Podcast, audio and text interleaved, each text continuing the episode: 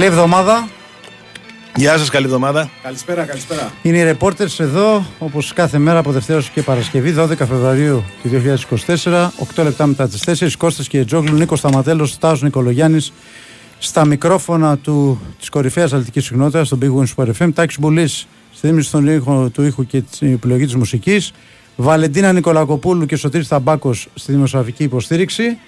Και πάμε γιατί έχουμε πολλή επικαιρότητα. Είχαμε τα παιχνίδια του Σαββατοκύριακου. Φυσικά είχαμε το πολύ μεγάλο τέρμπι ανάμεσα στον Πάο και την ΑΕΚ ε, που ήρθε ένα-ένα και έτσι δημιούργησε κάπως διαφορετικές ε, συνθήκες στην ε, βαθμολογία. Όχι ότι άλλαξε πρώτη θέση, ο Πάοκ παρέμεινε πρώτος, απλά μειώθηκαν οι αποστάσεις. Ο Παναγικό πέρασε δεύτερος, η ΑΕΚ είναι τρίτα, αλλά και οι τρεις τους τώρα αυτό δεν παίζει κανένα ρόλο το πρώτος δεύτερος τρίτος, γιατί η διαφορά τους είναι δύο βαθμοί. 51 ο Πάοκ, 50 ο Παναγικός, 49 η ΑΕΚ. Premier League είμαστε. Premier League. Ναι, ο Ολυμπιακός ο οποίος έκανε μια πολύ άνετη νίκη επί του Όφη ε, είναι στους 44 και έχει τη μεγάλη του ευκαιρία ταπεινή μου άποψη αυτή, πιστεύω θα συμφωνήσετε κι εσείς αν κάνει ένα διπλό στην Τούμπα την Κυριακή να μπει και αυτός γεράς στη μάχη του τίτλου. Ναι, αν κάνει ε; διπλό.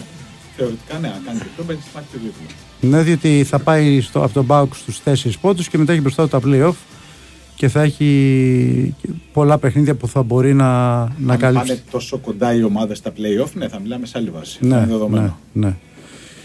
Τέλος πάντων, θα τα δούμε όλα αυτά. Ε, είχαμε και το, και το παιχνίδι που λέγαμε με τον Γκέτσα από την Παρασκευή ότι είναι πολύ ενδιαφέρον στην ε, Εξάδα. Το Και έγινε αυτό- ματσάρα, ε. Είναι ματσάρα. Ανατροπή 2-1 Λαμία. Η Λαμία έχει ένα βαντάζ 4 βαθμών, έχει και την ισοβαθμία. Απλά έχει το πιο δύσκολο πρόγραμμα από τους δύο. Ναι, ναι. Έχει παιχνίδια με Παναθηναϊκό, Πάοκ. ΑΕΚ και, και ΠΑΟΚ. Ε, με τον Παναθηναϊκό και την ΑΕΚ είναι εκτός, με τον ΠΑΟΚ είναι στην έδρα της. Ε, αλλά έχει και το αβάτζο 4 βαθμών. Δεν, δεν είμαι καθόλου βέβαιος δηλαδή και ότι ο Αστέρα Τρίπολης που έχει ένα μάτς δύσκολο, πολύ δύσκολο με τον Ολυμπιακό, τα άλλα τρία παιχνίδια θα τα κερδίσει. Γιατί για να μπορέσει να περάσει τη Λαμία πρέπει να κάνει δύο νίκες και η Λαμία να μην. Έχει τον Πανετολικό στην έδρα του ο Αστέρας. Ναι, Μετά ε, πάει Καραϊσκάκης. ναι.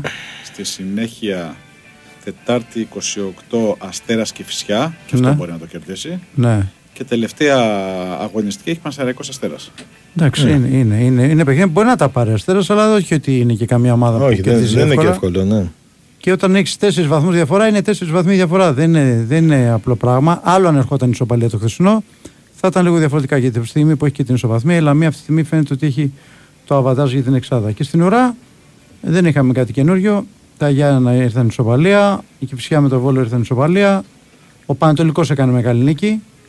Πολύ μεγάλη. Πολύ μεγάλη γιατί έπαιζε με 10 παίκτες. Με 10 παίχτε και έχει και ε, κύπελο την Τετάρτη. Ε, Και νομίζω ότι είναι μία απόδειξη ακόμα ότι ο Πετράκης είναι ένας πολύ Ναι, καλός ναι, προπονητής. ναι. έτσι. Ποιος Πανατολικός ήταν στις πρώτες αγωνιστικές και ποιος Πανατολικός είναι με τον Πετράκη προπονητή. Αυτό πρέπει όχι, να το όχι, παραδεχτούμε. πήγε πάρα πολύ καλά. Λοιπόν, ας ξεκινήσουμε, λέω εγώ, με τον τέρμπι. Νίκο, τι λες; Εννοείται. δεν- Και έτσι. Εννοείται. εννοείται. Εντάξει, τώρα για το παιχνίδι το έχω πει και χθες και σήμερα. Δεν, ε, η ΑΕΚ μπορούσε να φτάσει στη νίκη, είχε φτάσει αφού έφτασε μέχρι το 89 προηγούμενη. Δέχτηκε τον γκολ σε εκείνο το σημείο. Είχε ανέβει ο Πάουξ σε εκείνο το διάστημα, τα τελευταία 25 λεπτά του αγώνα. Νομίζω το αποτέλεσμα είναι δίκαιο. Δηλαδή, σαφώς και θα μπορούσε η ΑΕΚ να πάρει το μάτσα αφού είχε μείνει τόσο λίγος χρόνος. Αλλά απ' την άλλη, δεν μπορώ να πω ότι είναι άδικο το αποτέλεσμα. Ε, δικαιούταν και ο Πάουκ ένα γκολ και το, και το πέτυχε. Ε, καλό αποτέλεσμα για την ΑΕΚ. Απλά λίγο χαλάει τη διάθεση το ότι μπήκε το, στο 89 το γκολ της Σοφάρισης Ε, γιατί η νίκη σίγουρα θα ήταν σούπερ αποτέλεσμα, θα ήταν η ΑΕΚ πρώτη. Ε, θα ήταν, θα ήταν αλλιώς τα πράγματα στο, στο κομμάτι το, το ψυχολογικό να το πω έτσι περισσότερο. Αλλά απ' την άλλη τώρα δεν μπορείς να πεις ότι ε, η- άμα αυτές τις διαφορές ότι υπάρχει κάποιο, κάποιο θέμα για κάποια ομάδα ότι δηλαδή η ΑΕΚ είναι- είναι δύο πόντους πίσω και ένα από τον, από τον Παναθηναϊκό είναι μια απόσταση που μπορεί να καλυφθεί σε ένα παιχνίδι. Δεν είναι κάτι. Ε, έχουμε πολύ δρόμο μπροστά. Ε, η ΑΕΚ το πήγε καλά το μάτς. Απλά όταν έκανε τις αλλαγές ε, ίσως και επειδή έλειπαν παίχτες που θα, ήταν, θα κόλλαγαν στις συνθήκες του αγώνα όπως έχει διαμορφωθεί δηλαδή αν ήταν ο Άμραμπατ και ο, και ο Φερνάντες το πιθανότερο θα έχει ξεκινήσει ο Άμραμπατ. Οπότε ο, αν έμπαιναν με προηγούμενη ΑΕΚ 0-1 ο Φερνάντες με τον, ε, με τον Ελίασον θα ήταν ε, σίγουρα πιο εύκολο να βγάλει κάποιες επιθέσεις στο τέλος. Αυτό ήταν το άσχημο για μένα. Το μόνο έτσι κομμάτι της ΑΕΚ που ε, δεν ήταν καλό ήταν το ότι δεν κατάφερε να, να τρέξει κάποιες αντεπιθέσεις στο, στο δεύτερο εμίχρονο και να βγάλει μια-δυο ευκαιρίες ακόμη. Ε, αυτό δεν έχει. Δεν υπήρξε κάποιο πρόβλημα άλλο, κάποιος κάποιος τραυματισμός Καταθλιπτικό ήταν το, το όλο σκηνικό χωρίς κόσμο και με πολύ δυνατό αέρα. Ευτυχώς ήταν η Πάγκη Ζωηρή και των δύο ομάδων και ακούγονταν. και έτσι λίγο έσπαγε το, το σκηνικό. Εντάξει. Αυτά για το παιχνίδι. Δεν, επειδή τα έχω πει και τα έχω ξαναπεί, καλύτερα μέσα από τα μηνύματα έτσι, του κόσμου να πούμε πιο πολλά πράγματα. Αυτά. Ε, κοίταξε, η ΑΕΚ από ό,τι είδα το μάτς στο πρώτο μήχρονο δεν ήταν τόσο καλό το παιχνίδι, αλλά από ένα σημείο και μετά φάνηκε, φάνηκε, φάνηκε ένα κυριαρχεί mm-hmm. και πιστεύω ότι έπαιξε ρόλο η είσοδος του Ντοσπότοφ. Πολύ μεγάλο ρόλο. Για τον Παόκ. Ναι, ναι. ναι βεβαίως. Πιστεύω ότι είναι άλλη ομάδα με τον Ντοσπότοφ. Ο Παόκ και άλλη χωρίς τον Ντοσπότοφ. Ναι, γιατί έχει ένα παίχτη που είναι επικίνδυνος. Ναι. Η προηγούμενη ήταν ακίνδυνη. Τελείω ο Σαμάτα ήταν ακίνδυνος. Και ο Τάισον που είναι ένας παίχτης που τραβάει πολύ έτσι τον Παόκ επιθετικά με πολλές assist. Ε, δεν βρήκε χώρους, τον έκλεισε καλά ο Ρότα. Γενικά οι δύο ομάδες αλληλοξεντερώθηκαν πάρα πολύ. Δηλαδή υπήρχε πάρα πολύ αγωνιστική πειθαρχία στο παιχνίδι και των δύο ομάδων. Ε, και η κάθε μία προσπάθησε να μην ε, επιτρέψει την άλλη να, να εκμεταλλευτεί τα δυνατά της σημεία. Ε, είναι δύο προπονητές που έχουν κυριαρχήσει στις ομάδες τους. Κάνουν πραγματικά ό,τι θέλουν. Και εννοώ ότι καταφέρνουν και επιβάλλουν στους παίχτες τι, τι, πρέπει να κάνουν. Και έτσι είδαμε ένα παιχνίδι. Ο Πάουκα δεν έκανε ε, rotation, δεν έκανε build-up καθόλου. Ε, και μάλιστα τη μία φορά πήγε να κάνει γλίτσε ο Κουγιαράκη και παραλίγο να, να βγει ο Γκαρσία μόνος του. Ε, η ΑΕΚ από την άλλη πλευρά δεν το άφησε τον Πάουκ να κάνει σχεδόν ούτε μία μετάβαση. Σε όλο το μάτι νομίζω έκανε μία. Ε, και έτσι όπως πήγε το παιχνίδι με όλη αυτή την τακτική ε, φτάσαμε σε αυτό το, σε αυτό το αποτέλεσμα στο τέλος. Για αυτό που λες για το Δεσπότο συμφωνώ. Δεν του βγήκε μάλλον του Λουτσέσκου. Αλλά και ο, και ο Ζεύκοβιτς ε, δεν ήταν επικίνδυνος. Απ' την άλλη, νομίζω τακτικά αυτό που του ζήτησαν το έκανε. Από τον Πάο και πιθανόν να παίξει κάποιο ρόλο και αυτό στο παιχνίδι. Και όταν μπήκε ο Δεσπότοφ να ήταν, ε, ξέρεις, έτσι συνθήκες στο αγώνα που, που να φάνηκε περισσότερο. Μάλιστα, διαιτητικά είχε κάτι το μάτς που θες να σταθείς. Όχι, δεν θέλω να σταθώ κάτι. Εντάξει, υπάρχει ένα χέρι πριν το φάουλ του Πάουκ. Ε, ε, ο Πάουκ πάλι επιζητάνε μια κάρτα, δεύτερη κίτρινη κάρτα στο Βίντα. Στο Αλλά καλά με το χέρι να στέλνω το συζητάμε καν. Δηλαδή η μπάλα πάει στο σώμα του. Δεν, είναι, δεν κόβει καν επίθεση του Πάουκ, αλλά είναι και ένα χέρι που δεν, δεν έχει.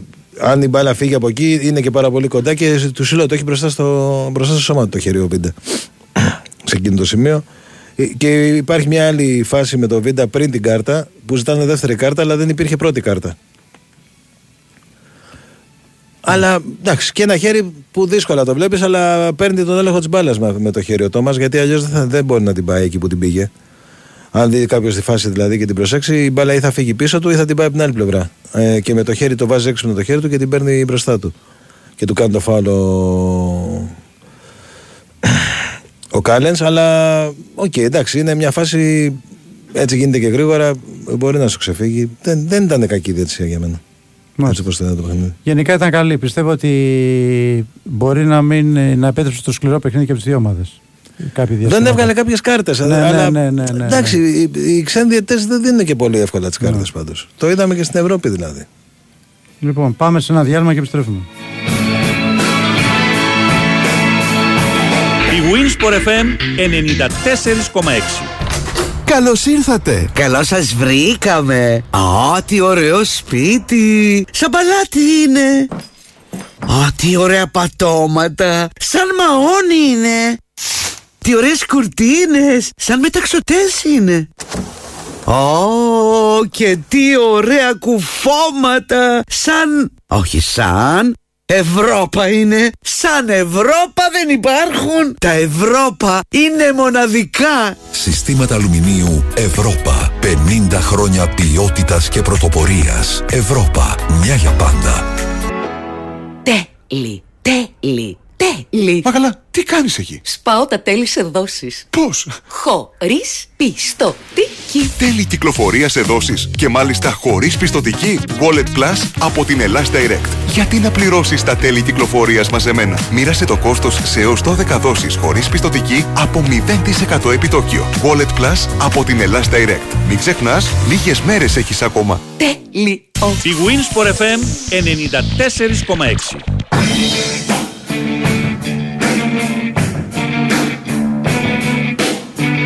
Λοιπόν, επιστρέφουμε. Πάμε στο Παναθηναϊκό, όπου κέρδισε το Παναθηναϊκό με 3-0. Μια νίκη που ήρθε πολύ πιο εύκολα από ό,τι περιμέναν οι περισσότεροι και μάλιστα με πάρα πολλές αλλαγές, 8 συγκεκριμένα. Ε, με μοναδικό στόχο να φρεσκάρει την ομάδα ο Τερίμ για να είναι η ομάδα να παίξει η εντεκάδα που έχει ξεχωρίσει το Μάσκι με τον Πάουκ. Αυτό δείχνει ότι έχει εμπιστοσύνη πλέον στο ρόστερ, ότι αρχίζει και πιστεύει, εμπιστεύεται όλους τους παίκτες. Ε, Εχθές έπαιξε και ο Λοντίκιν μετά από καιρό και ήταν εξαιρετικός. Είδαμε και το Ζέκα ρόλο αμυντικού χαφ. Ε, είδαμε τρεις παίκτες που ερχόντουσαν από μυϊκό τραυματισμό, το Βαγιανίδη, το Σπόρα και το Βέρμπιτς ε, που έπαιξαν και αυτοί. Η άψη στην Αθήνα τον Ράουτο και τη Βάη τον Τζέριν για λόγους ξεκούρασης, τον Αϊτόρ επειδή αυτή τη στιγμή δεν είναι στι πρώτε τους επιλογές. Παρ' όλα αυτά ο Παναθηναϊκός ε, παρότι η εντεκάδα του ήταν μια εντεκάδα που πρώτη φορά έπαιζαν μαζί έκανε τη δουλειά του άνοιξε το σκόρ με, το, ε, με την κεφαλιά του Βέρμπιτς από το κόρνο του Μπερνάρ έβαλε ένα δεύτερο γκολ με τον Παλάσιος από το κλέψιμο του Μπερνάρ και την πάσα στο Ντούκου και το τρίτο γκολ ήρθε στο τέλος με ένα σου του Ματσίνη που βρήκε στο Γερεμέ και πήγε μέσα και αποδεικνύει ότι ο Σουηδός εκτός από εξαιρετικό σκόρερ έχει αυτή τη στιγμή και, και ρέντα που λέμε για τη ρέντα του επιθετικού ό,τι κάνει του πιάνει και είναι πάρα, πάρα πολύ σημαντικό αυτό για τον Παναθηναϊκό. Χωρίς τελική χθες και έβαλε γκολ και έχει φτάσει ήδη τα 6. Ε, έκανε αυτό που ήθελε ο Τερίμ, έκανε τη διαχείριση που ήθελε, ε, φρέσκαρε την ομάδα του, κράτησε παίκτη εκτός για να τους έχει πιο φρέσκους με τον ΠΑΟΚ και πήρε και μια εύκολη νίκη, άνετη νίκη με τον Πανσερραϊκό. Αν και ο Πανσερραϊκός ήταν έπαιξε πολύ σκληρά, πολύ δυνατά, ε, έπεσε κλουτσιά, αλλά OK, okay, το άντεξαν οι, οι παίκτες του Παναθηναϊκού. Ε, και πρέπει να πω ότι ήταν και το γήπεδο τραγικό, αγωνιστικός χώρος από τους χειρότερους που έχω δει στη Super League. Ένα πραγματικό χωράφι, στο οποίο έχει δοθεί άδεια να γίνονται παιχνίδια εκεί. Η αλήθεια είναι ότι με τους αγωνιστικούς χώρου να έχουν βελτιωθεί στα περισσότερα γήπεδα, θα έπρεπε κάτι να γίνει και με το γήπεδο του Πανσερέκου, που δεν είναι κάτι χθεσινό. Είναι κάτι το οποίο το έχουν αντιμετωπίσει όλες οι ομάδες. Παρ' όλα αυτά, ο Παναγενικό έφτασε σε μια εύκολη νίκη. Νομίζω ότι πρωταγωνιστή του αγώνα ήταν ο Μπερνάρ, ο οποίος ε, πέτυχε τον γκολ με τον Ολυμπιακό χωρίς να είναι ιδιαίτερα καλός, αλλά πέτυχε τον γκολ εχθέ. Όμως ήταν ο καλύτερος παίκτης του Παναναϊκού. Έχει δώσει τις δύο assist. Είναι ένα παιδί το οποίο είναι 100% επαγγελματίας. Παρότι έχει υπογράψει την Ατλέτικο Μινέιρο από το καλοκαίρι και μετά ο ίδιος δείχνει στο γήπεδο πόσο πολύ το θέλει το πρωτάθλημα. Κάτι το, είπε, το είπε και στον Τερήμ όταν έγινε αλλαγή στο μάζο του Ολυμπιακού ότι φέτος το είπε ήρθε η ώρα να γίνουν πρωταθλητές.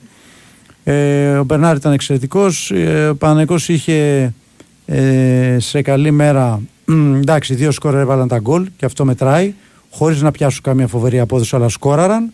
Ο Βιλένα ήταν βελτιωμένος σε σχέση με άλλα παιχνίδια, τουλάχιστον στο πρώτο ημίχρονο που είχε και μια πολύ καλή ενέργεια και πάλι να σκοράρει.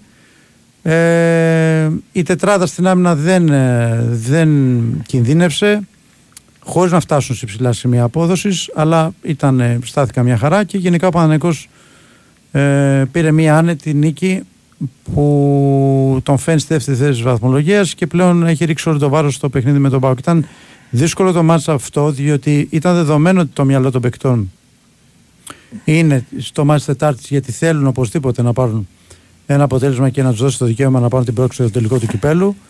Από την άλλη, όμως, έπρεπε να παίξουν και αυτό το παιχνίδι που αυτά τα παιχνίδια έχουν κάνει ζημιές σε ανταγωνιστές του Παναναναϊκού. Η αλήθεια είναι ότι ο Παναναναϊκό φέτος από την αρχή μέχρι, τόλος, μέχρι τώρα με αυτές τις ομάδες έχει χάσει τρεις βαθμούς και νομίζω ότι είναι αβαντάζ αυτό απέναντι στην ΑΕΚ δεδομένα που ε, έχει χάσει π.χ. από τον Πασαρικό τέσσερις βαθμούς 8 σύνολο και, 7, και, και 3 όφη και 3 7 όφη και, 8 και 3 όφη 11 Α, 8 ήταν συνολικά. Είναι μάλιστα. και η φυσιά. Τέσσερις από το Μασεραϊκό 6, Ναι. ε, Πανατολικό 8 και 3 όφια 10. Μάλιστα. Αυτό είναι σημαντικό και νομίζω ότι είναι και ένας Ο Παναθηναϊκός από ποιον έχασε τρεις; Από τον Ατρόμητο. Α, ναι, από σωστά. τον Ατρόμητο στο, που έχασε εκείνη τη νίκη. Ε, έχασε εκείνο το παιχνίδι. Ε, ε, νομίζω ότι είναι και ένας λόγος για τον οποίο ο Παναγενικό αυτή τη στιγμή είναι ένα βαθμό πάνω από την ΑΕΚ. Παρότι η ΑΕΚ είναι πολύ καλύτερη στα ντέρμπι και έχει αποτελέσματα στα ντέρμπι, σε αντίθεση με τον Παναγενικό. Τα μικρομεσαία παιχνίδια, τουλάχιστον στην κανονική διάρκεια του πρωταθλήματο, μπορούν να κάνουν τη διαφορά και είναι κάτι το οποίο έχει εντοπίσει από την αρχή ο Παναγενικό και έριξε πολύ μεγάλο βάρος εκεί. Αλλά φυσικά το πρωτάθλημα κρίνεται στα playoff και στα ντέρμπι, εκεί που ο Παναγενικό πρέπει να βελτιώσει την επίδοσή του και να φέρει πολύ καλύτερα αποτελέσματα από ό,τι έφερε μέχρι τώρα. Ε, τώρα, ε, αύριο, σήμερα προπόνηση, αύριο το, το πρωί προπόνηση και μετά αποστολή. Η αποστολή δεδομένα θα έχει εκπλήξει. Το λέω αυτό διότι πρέπει να μπουν μέσα ο Αράο, ο Γετβάη και ο Τσέριν, που αναμένεται να παίξουν κιόλας. Ε, για τον Αϊτόρ δεν το βλέπω. Εκτός αν τον έχει, μπορεί να τον έχει, αλλά πάντως δεν τον έχει αφήσει για λόγου ξεκούραση έξω. Ε, και πρέπει να βγουν και άλλοι δύο. Δηλαδή, σε σχέση με την αποστολή που ήταν εχθές στι ΣΕΡΕ, θα πρέπει, πρέπει να βγουν πέντε παίκτες, γιατί πρέπει να μπουν οι δύο πιτσιρικάδες, ο Φικά και ο Κυριόπουλος, που είναι υποχρεωτικό α, από την ΕΠΟ. Αυτός στα ο μάτια αστείος κυπέλλου. κανονισμός γιατί συνεχίζεται. Δεν ξέρω, ρε φίλε. Ε, δεν ξέρω. Και, και δεν παίζουν και ποτέ. Δηλαδή, Ναι, δηλαδή θα- δεν- για, για να παίξουν θα πρέπει να είναι σε κανένα πρώτο γύρο να πέσει με καμιά ομάδα Ναι. γάμα εθνικής, ας πούμε. Ναι. Αυτό τι σημαίνει, σημαίνει ότι κάποιοι οι οποίοι ήταν χθες στον πάγκο θα μείνουν εκτός αποστολής. Εγώ δεν αποκλείω και κάποιος ή κάποιοι από αυτούς που έπαιξαν στο αρχικό σχήμα χθες να είναι εκτός αποστολής. Όταν έχεις πολλούς παίκτες στη διάθεσή σου, αυτό και όταν έχεις και αυτόν τον περιορισμό στο κύπελο, είναι ένα θέμα το οποίο πρέπει να αντιμετωπίσεις. Το είπε εξάλλου χθες και ο Τερήμ στη συνέντευξη τύπου. Αυτά και πάμε στον ε, Νίκο. Νίκο. Ο Ολυμπιακός και τε- την αναμέτρηση που άνοιξε την αγωνιστική το Σάββατο απέναντι στον Όφη παρουσίασε καλή εικόνα. Α, νομίζω καλή εικόνα α, θα ήταν έτσι κι αλλιώς όποια εικόνα και αν είχε παρουσιάσει τα προηγούμενα παιχνίδια. Αν το συγκρίνουμε με τα προηγούμενα παιχνίδια, εντάξει, υπάρχει τεράστια διαφορά. Βρέθηκε νωρίς να προηγείται με 2-0 ε, με τον Μασούρα και τον Ελκάμπη. Ε, Απ' την άλλη πλευρά α, υπήρχε ο Όφη που σίγουρα δεν είναι στην καλύτερη δυνατή κατάσταση. Ε, μάλλον είναι σε, στη χειρότερη κατάσταση του τελευταίου διμήνου.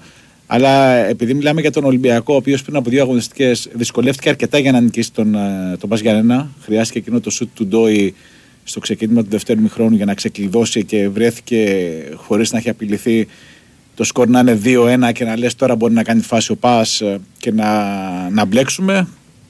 Σίγουρα δεν είχε σχέση ο Ολυμπιακός και άφησε κάποια θετικά μηνύματα, αλλά το ζητούμενο είναι η συνέχεια, 100%. Δηλαδή δεν θα δούμε ένα παιχνίδι το Σαββατιάτικο με τον Όφη και θα πούμε ότι γύρισε το διακόπτη Ολυμπιακός σε καμία περίπτωση. Ε, αυτό είναι δεδομένο. Ε, Θέλει συνέχεια και έχει και δύσκολα, έχει τρία δύσκολα παιχνίδια μπροστά του Ολυμπιακός γιατί έχει την πέμπτη Φερετσβάρος, Κυριακή Πάοξ στην Τούμπα, την άλλη πέμπτη Ρεβάνς με τη Φερετσβάρος στην ε, Βουδαπέστη και νομίζω ότι ε, μπορεί να ακούγεται υπερβολικό αλλά σε 10 μέρες ε, μπορεί να δούμε ε, τι ψάρια πιάνει ο Ολυμπιακός του, του νέου προπονητή. Το πώς θα εμφανιστεί ουσιαστικά. Α, γιατί και ο ίδιος πιστεύει ότι έχει καλό υλικό ο Ολυμπιακός και ήρθε εδώ γιατί θεωρεί ότι δεν είναι χαμένη η χρονιά και μάλιστα είπε και στους παίχτες ε, το πρωί της Κυριακής ότι μέσα από τη δουλειά μπορούμε να γυρίσουμε την κατάσταση, τη σε βάρος μας ε, κατάσταση. Μένει να δούμε αν θα τα καταφέρουν. Νομίζω ότι ο Φορτούνης μετά από καιρό που έπαιξε και πίσω από τον επιθετικό έδειξε να είναι σε καλή κατάσταση. Ο Ποντένσε σίγουρα. Α, Είχαμε ξεχάσει την τελευταία καλή εμφάνιση του Ποντένσε. Ε, ο Τσικίνιο, κατά τη γνώμη μου, από τους κορυφαίους του γηπέδου και δεν είναι η πρώτη καλή εμφάνιση που κάνει ο, ο Τσικίνιο. Και νομίζω ότι θα, ο συγκεκριμένος ποδοσφαιριστής θα βοηθήσει σε, σε πολύ μεγάλο βαθμό και ε, από κοντά και ο Μασούρας, ο οποίος όμως είτε είναι καλός Ολυμπιακός είτε δεν είναι, ε, είναι στην πρώτη γραμμή των ε, διακριθέντων ο συγκεκριμένος ποδοσφαιριστής.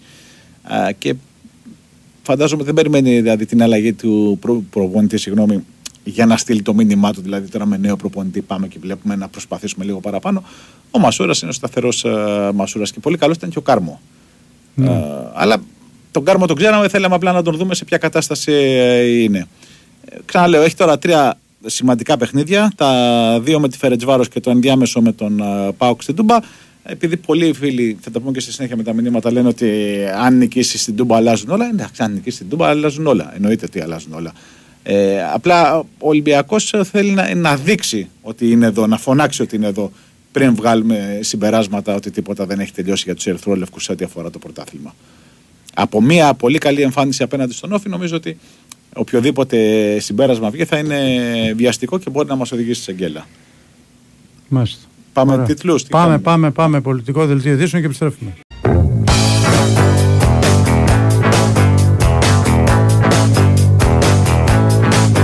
Mr. Cab Driver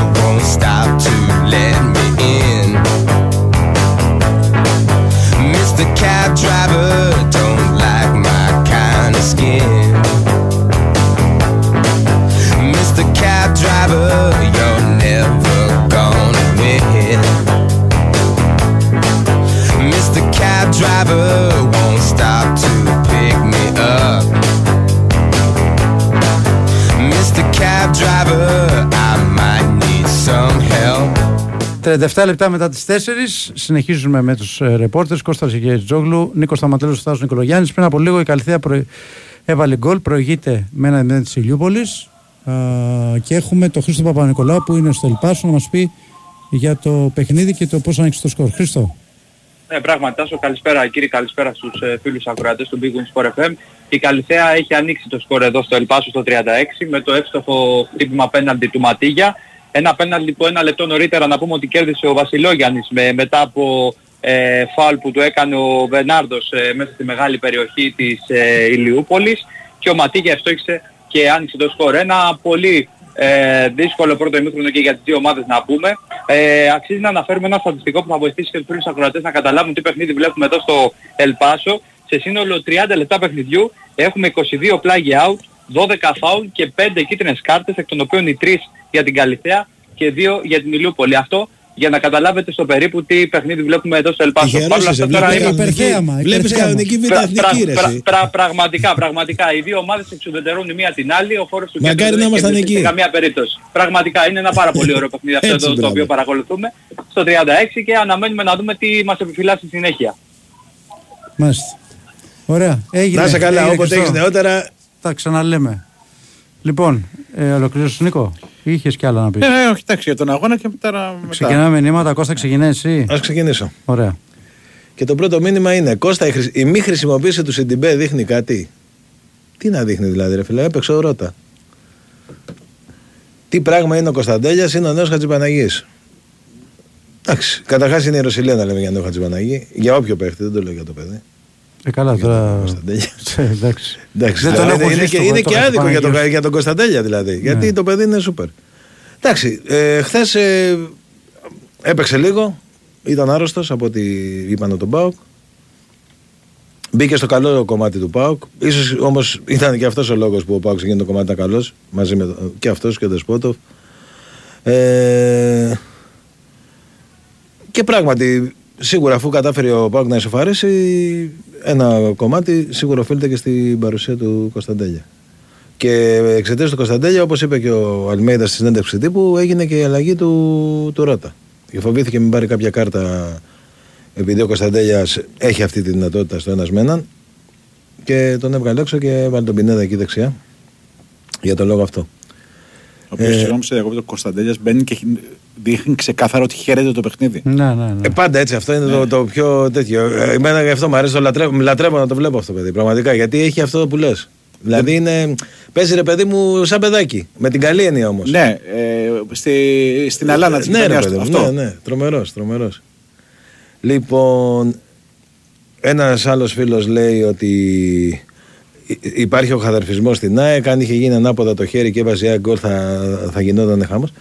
Ωραία, ρε φίλε, εντάξει. Είπα, είπα ότι έγινε χέρι, ήταν χέρι. Άμα το βλέπει ο διαιτητής, ε, θα δίνει το φάουλ ε, ανάποδα υπέρ της ε, της ΑΕΚ. Τι, τι να κάνω τώρα δηλαδή; Τι πρέπει να, να, να λέμε συνέχεια; Εντάξει, ε, ένα διαιτή το βλέπεις και πώς φυρίζει το παιχνίδι. Εγώ δεν είδα μια πρόθεση του διαιτή να δικήσει την ΑΕΚ. Ένα-ένα Ηλιούπολη. Ναι. Σε διέκοψα Του, του τώρα. ξέφυγε, δεν πειράζει, δεν πειράζει. Θέλω να πιστεύω ότι η φάση του ξέφυγε. Δεν είχε. Ήταν ένας διαιτή που προσπάθησε να. Τώρα εντάξει, να κάνει δύο-τρία λάθη μες στο Πάμε παιχνίδι. στο Χρήστο. Χρήστο. Ένα-ένα Ηλιούπολη. Ένα-ένα η Ηλιούπολη. Τώρα μόλις έβαλε γκολ. ε, Ο Ντέτλερ είναι ο σκόρερ μετά από κόρνερ που εκτέλεσε η Ηλιούπολη. Σιρτά. Έξω με ένα ωραίο σιγανό σουτ ε, ευνηδίασε τον Κότσαρ και έστειλε την μπάλα στα δίκτυα. Ενώ ένα λεπτό πριν όλη η ομάδα της Ηλιούπολης μαζί και με τον προπονητή του Σούλη Παπαδόπουλο είχαν σηκωθεί και είχαν πάει στον τέταρτο διαιτητή. Ζητούσαν πέναλτι για χέρι στην ε, περιοχή της ε, Καλυθέας. Ο διαιτητής έδειξε το κόρνερ. Το κόρνερ χτυπήθηκε, υπήρχε και μια αναστάτωση από την προηγούμενη φάση. Το εκμεταλλεύτηκε η Λιούπολη και έφερε το μάτι στα ίσια πολύ γρήγορα 1-1. Ενώ τώρα έχουμε πάλι ε, διαμαρτυρίες. Ε, βλέπω το διαιτητή τον κύριο ε, Μανούχο να μιλάει με τον... Ε, όχι, ναι, δεν υπάρχει κάτι με αυτό στη φάση. Το γκολ, ε, το γκολ ε, μετράει κανονικά. 1-1 λοιπόν στο 41. Η Καλυθέα την, ε, την Ηλιούπολη. Ο Ματίγια είναι έξαλλος. Όλος ίσομος ο πάγκος, όλη η ομάδα τώρα έχει πάει στον ε, βοηθό. Δεν μπορώ να καταλάβω τι ζητάνε. Μάλλον ζητάνε κάποιο offside το οποίο υπήρχε στην ε, εξέλιξη της φάσης την ώρα που έγινε το shoot, το shoot ε, από τον ε, Ντέτλερ. Τώρα ο κύριος Μανούχος πάει στον Αλέκο Βοσνιάδη στον πάγκο της Καλυθέας Λοιπόν, άκουσε με, και συ- Χρήστο. συζητάνε εκεί μεταξύ τους και Αυτό- δίνει μια κόκκινη κάρτα. Συγγνώμη Τάσο, δεν έχω δει, δεν μπορώ να καταλάβω αυτό. τη Και είναι και στιγμή. κίτρινη κάρτα κανονικά. Και Ναι. την πέντε Και χωρίς ο- ε, άδεια. έχει δώσει, έχει Όπως δώσει ο κόκκινη Βαλμπερνά, κάρτα στον θυμάσαι, πάγκο της συνάδελφε. ε, Ναι. Καλυθέας. Δεν Α- έχω καταλάβει εγώ. Άκουσε σε με, ποιον Χρήστο, τι θυμάμαι έχει θα γίνει. βοηθούς. Να σε βοηθήσω με το replay. Αυτός που βάζει τον γκολ φαίνεται ότι δεν καλύπτεται, έτσι. Όχι Αλλά αυτός που βάζει τον γκολ. Γιατί κάνει μια προβολή και Τη βγάζει βρίσκει τον την γκολ. μπάλα. Τη Τη βρίσκει, τη βρίσκει. βρίσκει, ναι, ναι, ναι. Έχει χτυπήσει την μπάλα σε κάποιο άλλο παίκτη από Φαίνεται το εκεί, σουτ. φαίνεται εκεί ότι χτυπάει, κάνει κάποιος μια προβολή ρε παιδί μου και τη βρίσκει την μπάλα. Υπάρχει όμως ένας παίκτης, ο οποίος είναι εκτός αγωνιστικού χώρου της Καλυθέας, που τη στιγμή που ο παίκτης του Λιόπουλος ακουμπάει την μπάλα, δεν έχω δει καλά, μπορεί να πατάει και τη γραμμή. Αν πατάει τη γραμμή τον καλύπτει. Και πρέπει να πάρει και κάρτα. Ναι. Ναι, Καταλαβαίνεις. δεν έχω δει, δεν, Ναι. δεν είδα εγώ, Είναι δεν δύσκολη έχω φάση. δει μόνο τώρα Είναι- εδώ, είναι πολύ δύσκολη φάση πραγματικά, δεν Ναι. μπόρεσα και εγώ να καταλάβω το λόγο για τον οποίο διαμαρτύρονται οι παίκτες της Καλυθέας. Με γυμνό μάτι εγώ από την πρώτη φορά που το είδα δεν φάνηκε να υπάρχει κάτι με αυτό, δεν είδα ότι η μπάλα έχει ακουμπήσει σε κάποιον άλλο παίκτη. Ε, Παρ' όλα αυτά το μάτι έχει συνεχιστεί να πούμε εδώ, είμαστε στο 42. 43 τώρα, πάμε για το τέλος του πρώτου ημιχρόνου. Πραγματικά Όπο, αίμα και ένα άμυνα. πρώτο ημίχρονο που τα είχε όλα εδώ στο Πολύ Ελπάσο. γλωσσία πέφτει. Πω, Ωραίο. πω, πω, πω. Πολύ... Ματσάρα, Ενώ τώρα ματσάρα. ο κύριος Μανούχος πάει να δώσει Ε, και β' άλλη εθνική κίτρινη είναι. κάρτα, αυτή τη φορά στον ε, προπονητή της ε, Καλυθέας, τον κύριο Αλέκο Βοσνιάδη, ε, Επιστη- καθώς διαμαρτυρήθηκε για ακόμα ένα φάουλ. Πραγματικά οι κίτρινες κάρτες έχουν πάρει φωτιά σήμερα. Ναι. Δεν προλαβαίνουμε να βλέπουμε κίτρινες κάρτες. Πραγματικά φοβερός ρυθμός αυτό το πρώτο ημίχρονο εδώ στο Ελπάσο. Τώρα η Καλυθέα ετοιμάζεται να χτυπήσει ένα φάουλ από αριστερά όπως επιτίθεται με τον Ματίγια. Νέες συστάσεις αυτή τη φορά πάλι από τον ε, κύριο Μανούχο για την θέση στην οποία πρέπει να βρίσκεται η μπάλα. Λέει συγκεκριμένα πάει λίγο πιο πίσω. Τη στείνει εκ νέου λοιπόν ο Ματίγια και ετοιμάζεται να εκτελέσει. Ίσως έχουμε ένα δραματικό φινάλ εδώ στο πρώτο ημίχρονο και ίσως καταφέρει η Καλυθέα να ξαναπεράσει μπροστά στο σκορ.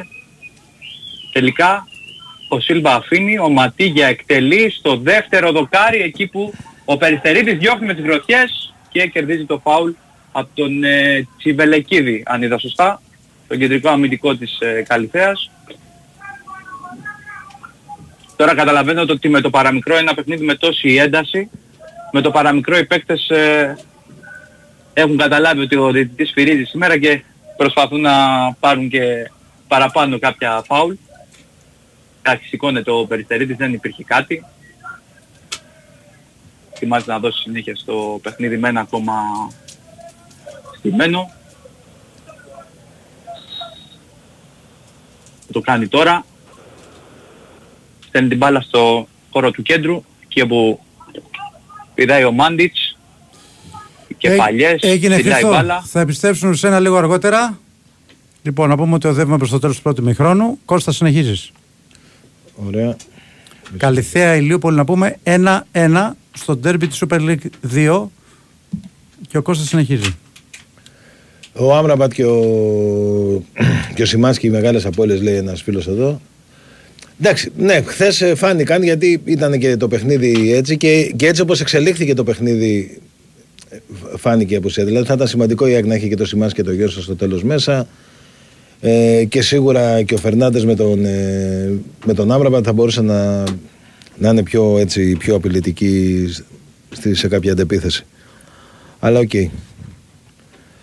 Ε, ένας άλλος φίλος λέει ότι ο Ζίνι κάλυπτε τον Κεντζιόρα. Δεν τον καλύπτει μόνο ο Ζίνι. Άμα, άμα μπορέσει και κάνεις το καρέ και δεις όταν φεύγει η μπάλα από το πόδι του Τάισον, ακριβώς τη στιγμή που φεύγει η μπάλα, ο Κεντζιόρα καλύπτει και από άλλο παίχτη.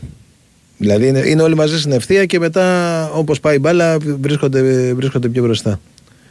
Ε, για ένα φίλο που λέει ότι φταίει ο Στάνκοβιτς στο γκολ, διαφωνώ κάθετα. Δηλαδή και εκεί που είναι η μπάλα με- σε έναν όμιλο 10 παιχτών και όπως έρχεται η μπάλα και με ανάποδα φάλτσα και με τον αέρα που φύσαγε εκείνη που φύσαγε στο γήπεδο ανάποδα που δεν νίξε που θα, που θα πήγαινε την μπάλα, το πιο σωστό πράγμα που έκανε ο Στάνκοβιτς ήταν εκεί που έκατσε. Αλλά εντάξει, την βρήκε ο παίκτης με τη φόρα που είχε και, και πέρασε. Ε, Για μένα η ευθύνη είναι της άμυνας. Εκεί κάποιος θα έπρεπε να, να προλάβει να κόψει. Ή να τους βγάλουν offside. Ένα από τα δύο. Ο άλλος, ένας άλλος φίλος λέει ο χειρότερος παίκτης ΑΕΚ ο Ελίασον έβαλε τον γκολ. Από πού και σου ήταν ο χειρότερος παίκτης ο Ελίασον. Για ποιο λόγο ήταν χειρότερος, γιατί το λες; Δηλαδή τι, τι κακό έκανε στο παιχνίδι. Καταρχάς επειδή χθες λέω και πάλι ένα παιχνίδι πολύ μεγάλης τακτικής. Ε, η ΑΕΚ από την αριστερή πλευρά που είναι ο Τάισον και ο Μπάμπα που είναι παίχτε που κάνουν όργια φέτο στον ΠΑΟΚ ε, δεν απειλήθηκε σχεδόν καθόλου όσο ήταν αυτοί οι δύο μέσα. Ο Ρότα με τον, ε, με τον Ελίασον. Δεν είναι μόνο το μπροστά κομμάτι. Επίση έβαλε γκολ και ήταν και μέσα σε άλλε δύο-τρει φάσει που έκανε η ΑΕΚ ε, καταστάσει. Να λέμε τώρα ότι είναι ο χειρότερο των 22, δηλαδή ε, μου φαίνεται κουφό πραγματικά έτσι όπως το λες. Ε, Ένας άλλος φίλος λέει πάλι και για τον Κωνσταντέλια ότι έκανε ζημιά. Ναι, το είπαμε και πριν.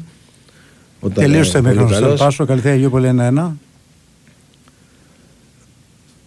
Ε, πολλά μηνύματα για το χέρι πριν από το γκολ του Πάκ, το είπαμε παιδιά. Ε, και ένας φίλος λέει εδώ να πούμε για το Super Bowl για το, και για τον Καρλάφτη που πήρε το δεύτερο Βέβαια. πρωτάθλημα. Μπράβο του. Καρλάφτης. Το παιδί και εγώ το χάρηκα. Εντάξει, δυστυχώς επειδή ήμουνα, έμεινα Θεσσαλονίκη το βράδυ και πέταγα και πολύ πρωί και δεν, δεν μπορούσα να, όπως πάντα, να ξενυχτήσω για να δω όλο το μάτς.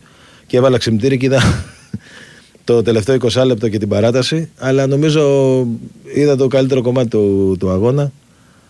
Ήταν ε, φανταστικό παιχνίδι. Ε, κρίθηκε, κρίθηκε στο τέλος.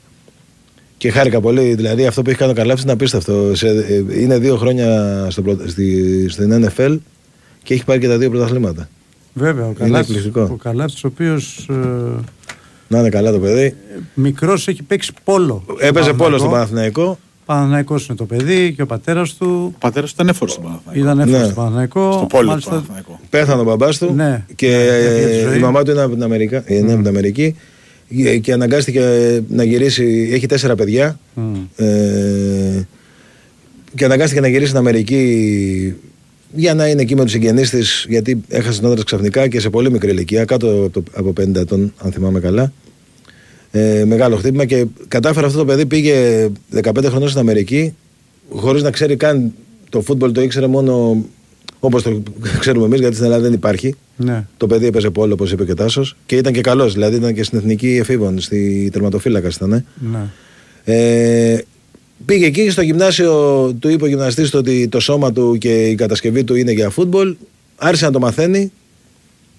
Ε, το έμαθε καλά από ό,τι φαίνεται. Πήγε στο κολέγιο, ε, έγινε draft, τον πήρε το Kansas και παίζει πάρα πολύ. Δηλαδή είναι, ε, στην ομάδα έχει μεγάλη συμμετοχή.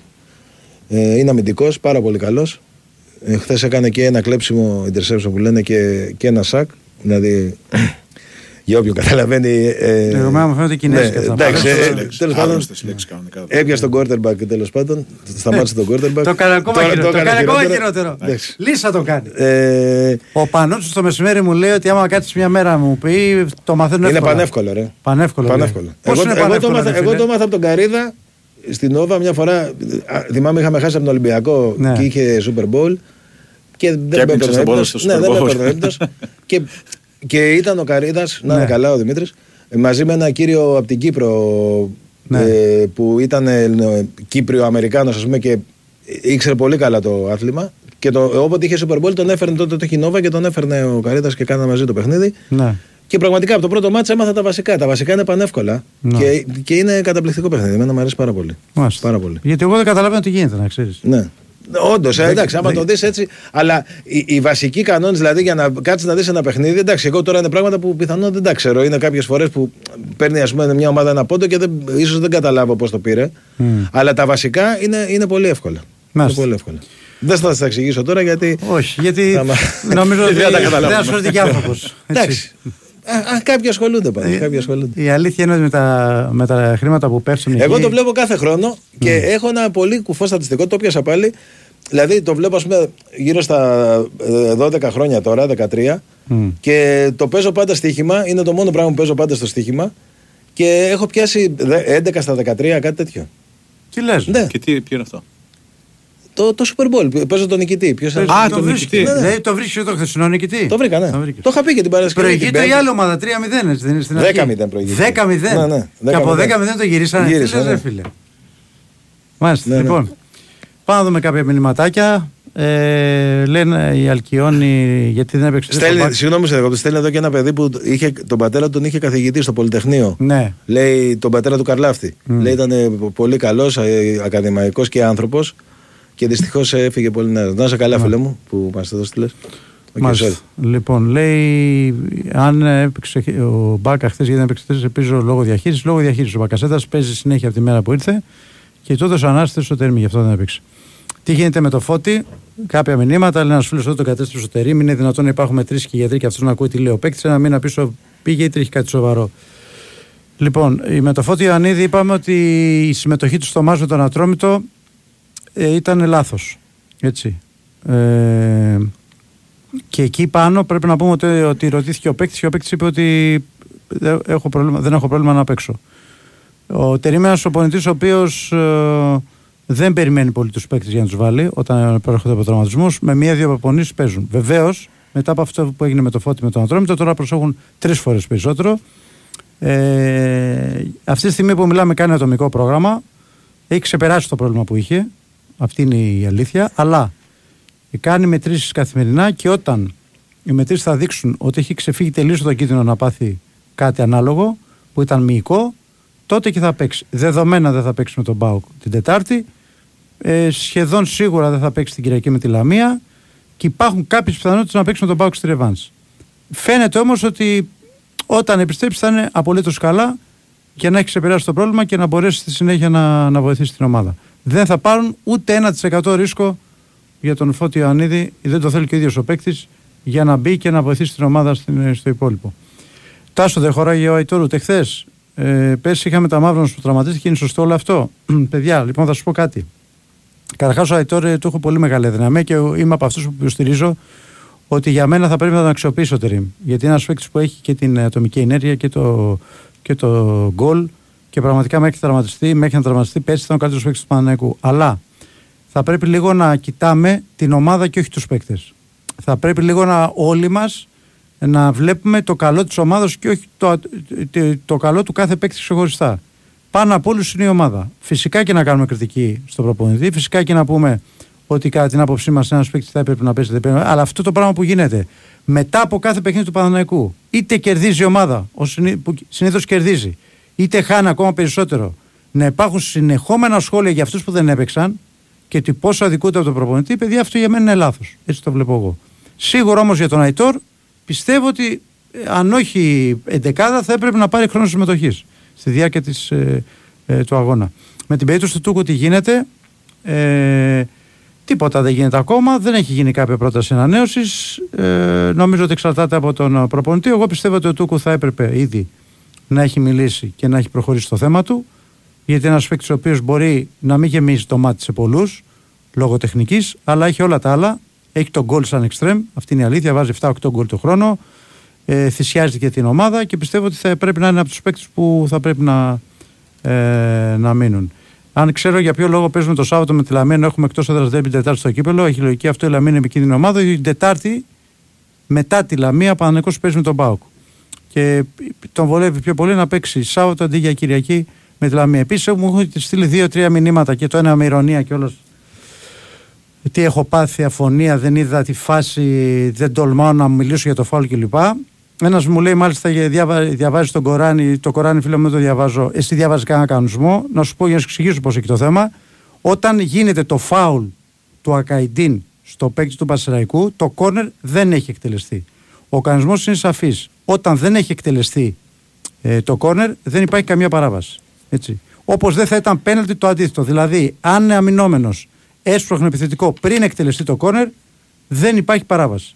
Τόσο απλά για να μάθετε τους κανονισμούς και μετά να κρίνετε κάποιες φάσεις. Όχι όπως μας συμφέρει, ο κανονισμός είναι ξεκάθαρος. Πάντως- Όπως και στη φάση του σπόρα, για να Α, ολοκληρώσω. sorry, sorry, συγγνώμη. Στη φάση του σπόρα να ολοκληρώσω, είναι φάουλ. Δεν έχει σημασία που η μπάλα είναι στον αέρα. Το λέει ο κανονισμός ξεκάθαρα ότι ο τερματοφύλακας την ώρα που έχει. Σηκώνει, Που τη- υψώνει την μπάλα να σουτάρει; σ- σηκώνει την μπάλα για να τη σουτάρει, είναι υπό την κατοχή του. Άρα η υπο- υποδίωτη παρέμβαση παίκτη είναι κόντρα στον κανονισμό, είναι φάουλ. Αυτό, αυτά λένε κανονισμ- ο κανονισμός για τις δύο φάσεις. Πάντως ήταν, ήταν λίγο ατυχής η, η έμπνευση να φυλάει ο συγκεκριμένος παίχτη στο Νακαϊντίν. Δηλαδή, κάνε εσύ το είδες πώς ήταν. λοιπόν, πάμε Τώρα Νικό. εκεί αυτό που μπορεί να κάνει ο διαιτητής τώρα πέρα από την πλάκα είναι αν το έχει δει πριν να μην αφήσει να χτυπηθεί το κόρνερ και να Αυτό κάνει κάνουν οι παρατήρηση. διαιτητές. Ναι. Αυτό κάνουν οι διαιτητές Να και κάνω βγάζουν- μια ερώτηση σε Ναι, αυτό που λέγω. ναι. Γιατί να του κάνει παρατήρηση; Άστο να σπρώχνονται, δώσε μια, ένα πέναλτι, δώσε δεύτερο πέναλτι, όχι στο, στο συγκεκριμένο αγώνα. Γενικότερα Όχι, με τους εννοώ, διαιτητές. εννοώ, Όχι, όχι, πριν όταν η μπάλα δεν εκτελεστεί, λέει. παίζεται. Όταν Πριν η Ναι, μπάλα δεν αυτό εκτελεστεί. σου λέω. Πριν εκτελεστεί, άστο να σπρωχτούν μία, δύο, τρεις, θα δώσουν οι διαιτητές πέναλτι. Σε τόσα παιχνίδια θα βάλουν μυαλό οι παίχτες. Κοίταξε Δεν να βάλουν δεις. διαφορετικά μυαλό. Ναι, μα, Μα- εχθές μα είχε πέσει γίνει. ο άλλος Είχε μετά, πέσει ρε. ο άλλος. πριν εκτελεστεί, καταλαβες. Αλλά ήταν πραγματικά, το λυπήθηκα ρε γάμο. Μα του Λοιπόν. φτάνε εδώ πέρα, ε. Ναι, ναι, Δηλαδή, όντως, όντως. Αυτά. Νίκο. Πάντως, αν όντως ήταν στον αέρα η μπάλα ήταν καθαρό φάουλ. Έτσι όπως είναι. γιατί Μα, το- μα αν είπα ήταν- ότι είναι ναι, ναι. φάουλ. Ναι, ναι, όχι. Αλλά ναι, ναι, άμα δεν σου- βάλετε τη φάση, πριν εκτελέσει το, το κόρνερ ο Μπερνάρ, έχει πέσει ο άλλος κάτω. Έχει τελειώσει η φάση εκεί. Δηλαδή δεν υπάρχει κανένα φάουλ. Ενώ δεν υπάρχει κανένα φάουλ για να κυρωθεί το γκολ. Έλα, Νίκο. Είναι παρά δύο. Πάμε μετά το δελτίο. Πάμε Είναι μετά και το 58. δελτίο. Έχεις δίκιο. Πάμε. Οκ. Big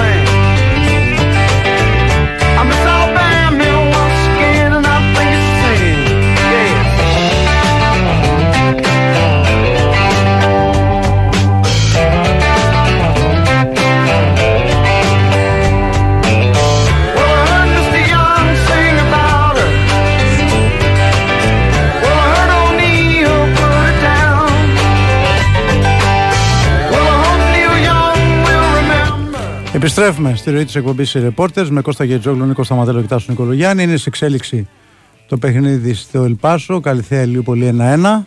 Έχουμε και ένα άλλο, ε, τηλικράτης. Τηλικράτης Καλαμάτα 0-2 τελικό. Μπράβο, Νίκο μου. Ο τηλικράτης έχασε από την Καλαμάτα 0-2. Αναμενόμενο. Ωραία. Και έχεις το λόγο εσύ, Νίκο, διότι δεν μίλησες καθόλου το προηγούμενο ημίωρο, γιατί είχαμε και τη σύνδεση με το Ελπάσο και όλα τα υπόλοιπα. Είναι πάρα πολλά τα μηνύματα, τα τελευταία βέβαια, από την ώρα που έκανες αναφορά στο Σέκεφελτ Μμ. και ρωτάνε πολλοί αν ο Ολυμπιακός μπορεί να κάνει πρόταση στον Σέκεφελτ. ε, είναι ευκαιρία. Ε, Ωραία. Ε, να τον πουλήσει ο Παναγενικός στον Ολυμπιακό, πώς θα γίνει αυτό; Επιτέλους. Το συμβόλαιό του λύγει το 2025. Έχουμε, έχουμε 2024. 24 το Φλεβάρι. Πώς Ναι. να γίνει αυτό; Κόκκινη κάρτα στην, Καλ- σε ποια, στην Καλυθέα. Στην Καλυθέα, μάλιστα. Κόκκινη κάρτα στην Άθενη Καλυθέα, λοιπόν. Άθενς Καλυθέα, να το τονίσουμε το Άθενς. Ναι. Λοιπόν. Απευθείας κόκκινη κάρτα ή δεύτερη κίτρινη; Δεύτερη κίτρινη, ελπίζω. Πόνισα κι εγώ. Ελπίζω και έτσι- απευθείας κόκκινη. Έτσι πόνισα κι εγώ. Πω, Με πω, το τι ήταν πάτημα- αυτό, ρε; Πάτημα κανονικό, ε. Και, και το μεταξύ έχουν ξεσηκωθεί τόσο πολύ που Ο λες... Ματίγια πρέπει να είναι. Ναι, ναι, ναι. ναι. Ο Ναι, Ματίγιας και τελικό. διαμαρτύρονται τόσο έντονα που λες ρε παιδί μου τους φάξανε. Και βλέπεις το τέτοιο και Πω, είναι, πω, μιλάμε πω. του κόψε. Ρε, Πραγματικά του κόψε το Να σου πρώτο πω τι παιδί. ματσάρα είναι αυτή, ρε. Ε, Ναι, ρε, εσύ, να ήμασταν εκεί τώρα. Κώστα. Αν ήταν ξερό το γήπεδο, θα ήταν δεκαετία του Ω, 80 ναι, απόλαυση. Ναι, ναι, ναι.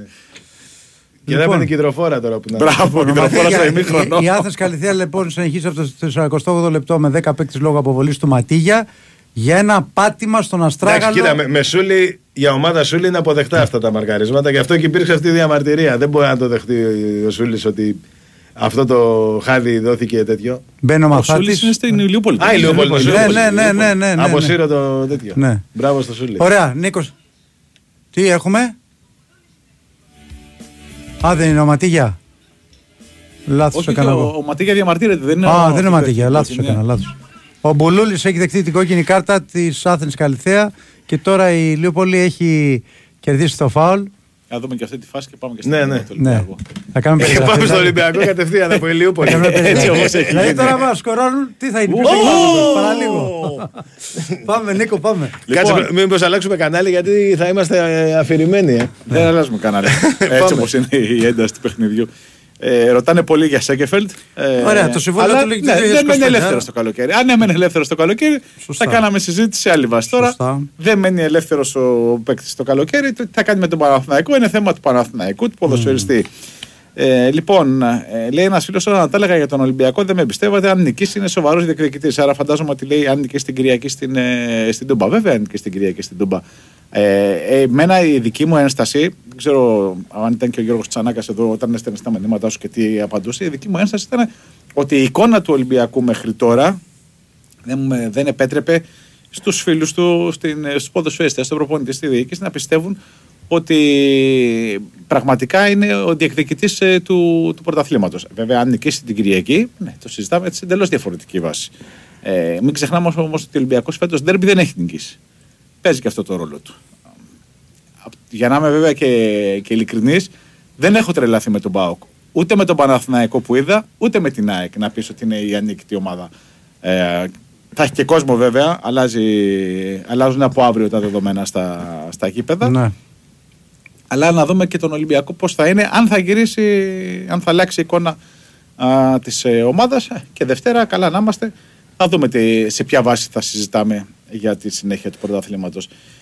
Ποια θα είναι η δεκάδα της Πέμπτης, νωρίς ακόμα να μιλήσουμε για την δεκάδα της Πέμπτης. Η λογική λέει ότι ε, οι περισσότεροι που έπαιξαν χθες, με εξαίρεση των Μπιακών που δεν έχει δικαίωμα συμμετοχής, θα α, έχουν πολλές, πάρα πολλές πιθανότητες να βρεθούν στο αρχικό σχήμα, στην αναμέτρηση με την ε, Φέρετς Βάρος. Νομίζω ο Ντόι έχει ένα μικρό προβάδισμα απέναντι στο Ρέτσο να βρεθεί δίπλα στον Κάρμο, ακριβώς γιατί ο Ρέτσος προέρχεται από τραυματισμό, ενώ ο Ντόι απουσίαζε το Σάββατο λόγω καρτών. Αν ο Ρέτσος ε, ήταν, είναι έτοιμος, 100% έτοιμος, νομίζω ότι θα παίξει ο Ρέτσος. Αλλά τώρα που μιλάμε Δευτέρα απόγευμα, έχει προβάδισμα ο Ντόι.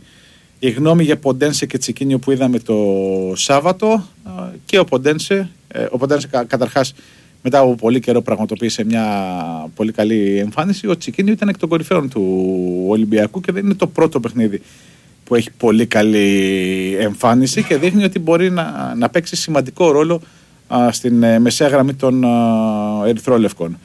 Ε, κάποιος άλλος φίλος που για τις ε, κουβέντες ε, που κάναμε στο ξεκίνημα και για το πόσο άλλαξε ο Πάοκ με τον ε, Ντεσπότοφ μην μας ξένετε επιλογές ρε παιδιά. Πραγματικά έλεος η επιλογή Σολμπάκη αντί αυτού. Από τότε καταλάβαμε τι πορεία θα είχαμε. Καλά εντάξει δεν- δεν είναι θέμα ε, μια λάθος επιλογή αν ήταν η μοναδική λάθος επιλογή θα είχε διαφορετική πορεία ο Ολυμπιακός αλλά Τέλος α, πάντων, μην αυτό είναι- λέγατε παλτό το, το, το, Ντεσπότοφ τώρα, αν ήταν στη θέση του Σολμπάκελ. Εγώ επιμένω σε αυτό. Δηλαδή και ο Σολμπάκελ δεν ξεχάσει την μπάλα. ρε, Παιδιά, εσύ. να ξέρετε κάτι. Στις ομάδες που λειτουργούν σωστά σαν σύνολο, πάντα οι καλοί παίκτες φαίνονται ακόμα περισσότερο. Στον Ολυμπιακό το φετινό που έχει αλλάξει τέσσερις προπονητές. Σωστό. αλλά Μπορεί ο πρόσεξε. Τεσπότοφ να μην έκανε αυτά που κάνει στον Πάουκ. Μπορεί και να τα έκανε, αλλά δεν το βλέπω και πολύ Και, ο- πιθανό. και ο Δεσπότοφ στον Πάοκ άργησε να μπει μέσα στην Ναι, ομάδα. ναι. αν Εγώ θυμάσαι. θεωρώ ότι ο Ντεσπότοφ ίσα ίσα που θα- έτσι όπως παίζουν και τα εξτρέμ του Ολυμπιακού θα ήταν ακόμη καλύτερος. Ναι, ξεχώριζε οκ. σε ακόμη μεγαλύτερο. Σίγουρα βαθμό. κάτι θα έχει κάνει παραπάνω. Αλλά ο Σολμπάκεν για παράδειγμα ήταν ένας από τους έξι παίχτες ε, της ε, Μπόντο Γκλιμ που πήρε μεταγραφή όταν έξανε τα 5-6 πόσα ρίξαν στη, Έξι. Ρώμα. Έξι στη Ρώμα. Ε, οι πέντε είχαν γυρίσει πίσω, είχε μείνει μόνο ο Σολμπάκεν εκτός. Ε, έφυγε κι αυτός. δεν γύρισε πίσω, πήγε στην, στην Ιαπωνία. Δηλαδή και ο Σολμπάκεν ε, που περιμέναμε κάτι καλύτερο ε, δεν ήταν ο παίκτης που λες: Εντάξει, Μας ρε είχε φίλε, και βγάλει τα ο, και, μάτια. ο, και ο Δεσπότοφ όμως όταν έφυγε από την Βουλγαρία την, πρω- την πρώτη φορά, γύρισε πίσω πάλι στη Βουλγαρία. Δηλαδή δεν, δεν λέει κάτι αυτό. ο, ο Ντεσπότοφ είχε, καλή, είχε περισσότερη διάρκεια στι ε, εμφανίσεις του. Αυτό είναι το. αυτό Τέλος το- πάντων, οκ, εντάξει, εγώ δεν λέω. Καλά, αλλά- τώρα υποθετικά εκ- Θέλω να πω υποθετικά πάντως δεν ότι ο κάνουμε. Σολμπάκεν για μένα δεν ήταν τόσο, α- και- τόσο άχρηστος, δηλαδή όσο. Τόσο άχρηστος δεν μπορεί να είναι κανένας. ο- ο- όσο βγήκε, ας πούμε. Ναι. Και σε Και μια εγώ δεν ομάδα πιστεύω πα- ότι είναι τόσο κακός παίχτης. Πάντα παίζει και η ομάδα ρόλο στο πώς θα αναδειχθεί ένας ποδοσφαιριστής. Συμφωνώ. Ε, και δεν πιστεύω ότι είναι τόσο κακός παίχτης ο Σολμπάκεν όσο είδαμε στον Ολυμπιακό. Ε, απλά όταν α, και η ομάδα δεν τράβηξε και αυτός α, εμφανίστηκε Δηλαδή και ο Μάρτινς, ας πούμε, σιγά σιγά εμφάνισε παίχτες που στην αρχή λέγαμε ότι ίσως δεν κάνουν. ή- ή- και του τους έφτασε ένα σημείο, για παράδειγμα, οι δύο center back, ας πούμε. Σου λέω, η- ο Μπά και ο, και ο Σισε. και ο Σισε. Και, και άλλα παραδείγματα. Από ένα σημείο και μετά όμως ο Σολμπάκεν ε, με τα όσα μάθανα στο ρεπορτάζ έδειχνε ότι Ναι. δεν τρελαίνονταν Αυτό, που, ναι, που αυτό ήρθε είναι στο, το τέτοιο. στον Ολυμπιακό. Δηλαδή προτιμούσε στην. Μοναχικό ε, στη Ρώμα, αυτά, ναι. ναι. Το ξέρω, ναι. Και, και είχε και απορίες ακόμα και για, για ηγετικά στελέχη του, του Ολυμπιακού που έβλεπε σε φωτογραφία και ρώταγε τους συμπαίχτες του δηλαδή ποιος είναι αυτός και Ναι, ναι. εκεί καταλαβαίνεις ότι... Ίσως ήρθε και με το ζόρι, φίλε. Παι- Παίζουν και αυτά ρόλο μερικές φορές. Δηλαδή, το- τον έδωσαν δανεικό χωρίς να, θέλει, να, κε- να θέλει και αυτός, ας πούμε, πολύ να πάει. Ε, ε, Γίνονται και αυτά. Σε... Ναι, τέλος πάντων, το παιδί δεν ήρθε, ε, δεν, ε, δεν ήρθε ο Ντεσπότοφ, έφυγε και ο Σολμπάκεν. Πάμε παρακάτω. Ε, ο Ποντένσε μαζί με το Φορτούνι, γιατί είχαν κακή απόδοση και το Σάββατο ήταν, α, ήταν βελτιωμένοι, ήταν θέμα Καρβαλιάλ. Τώρα να χρεώσουμε στον Καρβαλιάλ τα πάντα μου φαίνεται λίγο δύσκολο δε- και δεν έχω και τέτοια πρόθεση να το κάνω. Δηλαδή να, να χρεώσω στον Καρβαλιάλ ακόμα και την κακή απόδοση ε, του Φορτούνι και του Ποντένσε. Καταρχάς για τον Ποντένσε, κυρίως για τον Ποντένσε, θέλω να δω και ανάλογη συνέχεια α, για να πω ότι δεν έπαιζε ας πούμε με τον Καρβαλιάλ και τώρα α, με τον α, Ισπανό α, πατάει γκάζι και δεν τον φτάνουν. Να περιμένουμε λίγο για να δούμε. Αλλά δεν θέλω τώρα ξαφνικά να, να φταίει για τα πάντα ο, ο Καρβαλιάλ.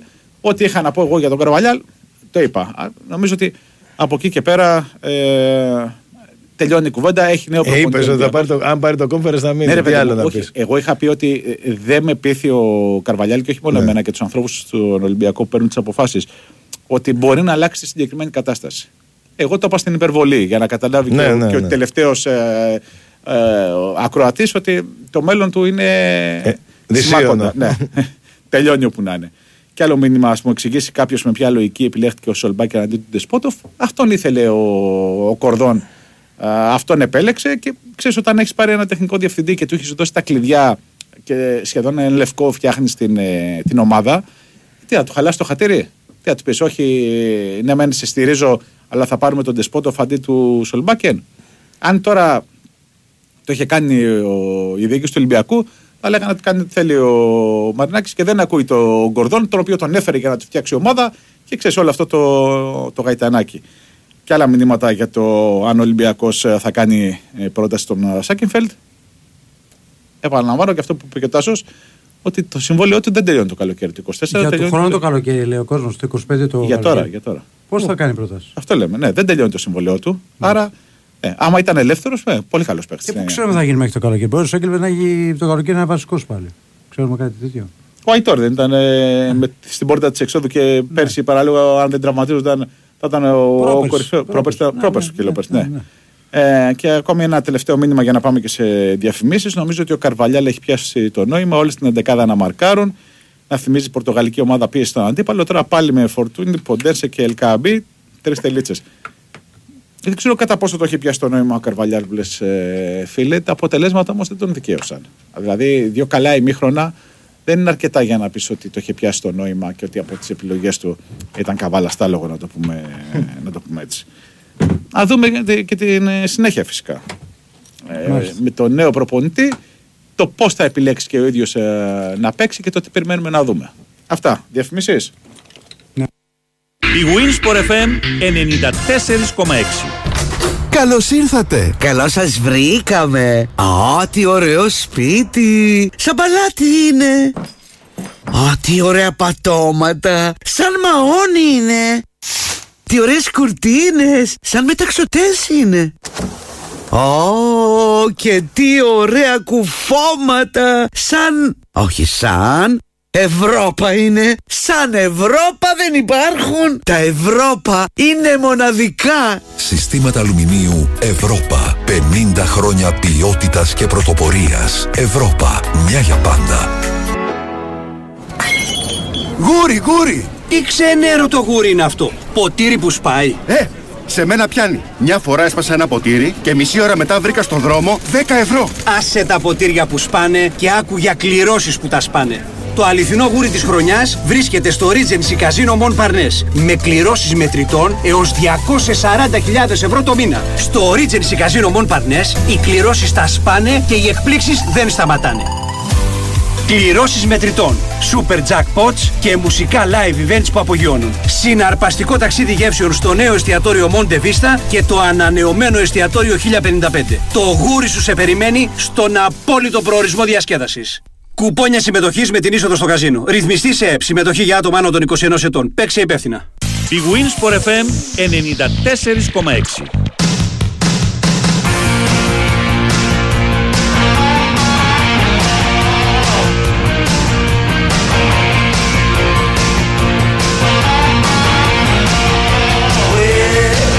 Λοιπόν, επιστρέφουμε και πάμε στον Κώστα. Κώστα. Λοιπόν. Μισό λεπτάκι.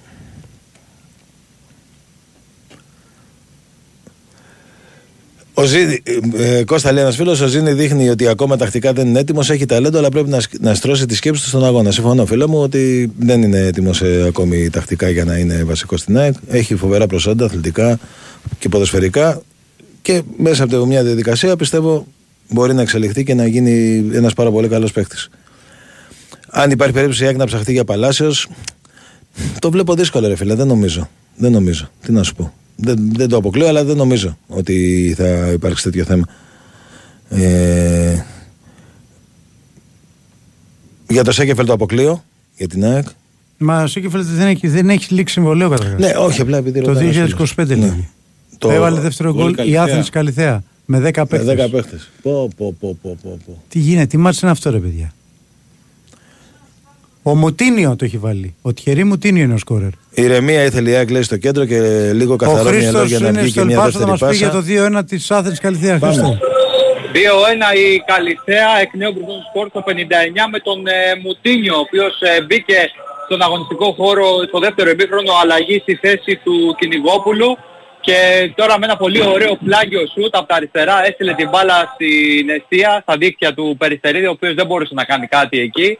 Ένα δεύτερο ημίχρονο που έχει ξεκινήσει ακριβώς όπως τελείωσε το πρώτο. Πολύ δυναμικά, πάρα πολλά φάουλ. Οι κάρτες ε, έχουμε φτάσει 7 κίτρινες στο σύνολο και πλέον η Καλυθέα παίζει και με 10 παίκτες καθώς έχει αντικρίσει κόκκινη κάρτα ο Μπουλούλης στο 47 με την έναρξη του δεύτερου ε, ημιχρόνου. Ε, ο, και ο Αλέκος Νοσνιάδης έβγαλε τον Δημήτριους, θυσίασε ουσιαστικά τον το παίκτη στη θέση 10 για να περάσει το Μανθάτη και να έχει ένα καθαρό αίμο δεξιμπάκ. 2-1 λοιπόν, στο 61 πάρα πολλά νεύρα στο παιχνίδι. Η Άθενη Καλυθέα την Ηλιούπολη. Ίσως ακούτε τώρα και τις συστάσεις που κάνουν από τα μεγάφωνα για, Πολύ ξύλο. για τα υβριστικά Χρήστο, πολύ συνθήματα. ξύλο. Πολύ ξύλο. Πραγματικά, πραγματικά, πραγματικά. Πω, πω, Ο- Και έχει μισή ώρα ακόμα. ναι, δεν ξέρω πώς θα τελειώσει αυτό το παιχνίδι και πώς θα τελειώσει αυτό το παιχνίδι από τους ποδοσφαιριστές. Ε, θεωρώ ότι ε, μια δεύτερη έξω παίκτη είναι πολύ εύκολη καθώς έχουμε δει, ξαναλέω, 7 κίνδυνες κάρτες, εκ των οποίων οι 4 είναι για την Καλυθέα και οι 3 είναι για την ομάδα της Ηλιούπολης, ενώ έχουμε 19 φάουλ σε 61 ε, λεπτά παιχνιδιού. Καταλαβαίνετε πόσο σκληρό παιχνίδι είναι αυτό που παρακολουθούμε. Μάλιστα. Έγινε Χρήστο, είσαι τυχερός πάντως που σε εκεί και βλέπει. Μπράβο, ρε Χρήστο, μπράβο. Λοιπόν, Ναι, πραγματικά παιδιά είναι ένα φανταστικό παιχνίδι. Ωραία, θα τα πούμε σε λίγο. Λοιπόν, Κώστας, συνεχίζεις. Ναι. Ένας φίλος λέει: Κώστα, για μένα ο Ραούχο έχει πρόβλημα στο γόνατο. Και για τον ίδιο, ρε φίλε, που είναι γνωστό ότι έχει πρόβλημα στο γόνατο και επέλεξε αντί να κάνει επέμβαση να παίξει έτσι. Και όπως λέει ένας άλλος φίλος που λέει για τον Ραούχο ότι τέλος πάντων ότι είναι επιχειρηματίας ρούχων και δεν είναι παίχτης, λίγο σεβασμός, φίλε μου, στον Αραούχο και σε αυτά που έχει προσφέρει στην ΑΕΚ και στο ότι παίζει, όντως παίζει με πρόβλημα, γι' αυτό και παίζει μισά ώρα για να, για, για να βοηθήσει την ομάδα. Και δεν είχε ευθύνη ο Ραούχο χθες που η ΑΕΚ δεν κέρδισε το, το παιχνίδι. Εντάξει, μπήκε, έκανε ό,τι μπορούσε, δεν ήταν καλός, αλλά οκ. Ε, Ένας φίλος λέει ότι όποτε μιλάω εγώ γίνεται κάτι στο παιχνίδι. Για να δούμε τώρα. Αλλά ε, εκεί γίνεται συνέχεια καταρχάς κάτι. να, γίνει, να κάνει μια κίνηση για τον Αϊτόρα να φύγει ο Αραούχο. Καταρχάς παίζουν άλλες θέσεις. Και τώρα ο Αϊτόρα έχει συμβόλαιο νομίζω μέχρι το 27 Τάσο. Ναι, ναι. Δηλαδή, τι, τι συζητάμε τώρα; Ε, ο Ζίνι λέει πρέπει να πάει στην ΑΕΚ Β. Εντάξει, ρε φίλε, είπαμε τώρα. Μην, μην πηγαίνουμε από το ένα άκρο στο άλλο. Είπαμε, ήταν στην ΑΕΚ ήταν ένα χρόνο. Ανέβηκε στην πρώτη ομάδα, έκανε κάποια παιχνίδια πολύ καλά, όπως με τον Ολυμπιακό, ας πούμε, στον πρώτο γύρο. Σε κάποια άλλα ματς επίσης που μπήκε αλλαγή ήταν πολύ καλός. Οκ, τώρα. Το 2025 το συμβόλαιο έχει 27. Sorry. Ε, Όχι, εντάξει. Αλλά ε, εντάξει, τώρα τελευταία στα... και μην, μην ξεχνάς ότι το παιδί τώρα γύρισε από το Κόπα Αφρικα όπου έπαιζε, η ομάδα του προχώρησε, σκόραρε κιόλας. Εντάξει, δηλαδή μην το, μην το κάνουμε και λύσα. Λοιπόν, Χιου, Ιου, Ιου και λοιπά με κοιμά. Όταν θα μιλάτε για τις λέρες, θα ξεπλένουν το στόμα σας με άβα. Να κάνει και αφρό. Σύνδεσμος φιλάθλων Λέ- Λέρων Αθήνας. Το διάβασα Γεωργάκη για να μην κάνει. Ε, επειδή κα- έκανε τον κάθε κόπο και το μεσόγειο έγραψε. γράφει, ρε φίλε. Μπράβο. Γράφει. Ε, Επειδή έκανε τον κόπο και το έγραψες, το διαβάζω για να δεις ότι είμαι και φίλος και συνάδελφος. Μάλιστα. Ε, τι γίνεται. λοιπόν, πολλέ- πολλά μηνύματα για Ολυμπιακό βλέπω. Με διάφορα ερωτήματα. Οπότε σε λίγο, παιδιά, θα απαντήσω ο Νίκος για όλα. Τάσο Μπέσα, ο, Για- όχι, μην λάθος για τον Τάσο. Αλλά ο Γιαννούλη έχει υπογράψει, Τάσο; Όχι. Μπέσα, όχι, Μπέσα, δεν όχι. έχει υπογράψει. Όχι. Μόλις μπήκε ο Μάνταλος και πήγε δεξί μπάκο Πινέδα, διαλύθηκε το κέντρο και φάνηκαν ο Δεσπότοφ και ο Κωνσταντέλιας. Ρε φίλε, εντάξει τώρα, δεν είναι τόσο. Μην, μην τα απλοποιείτε τόσο πολύ τα πράγματα.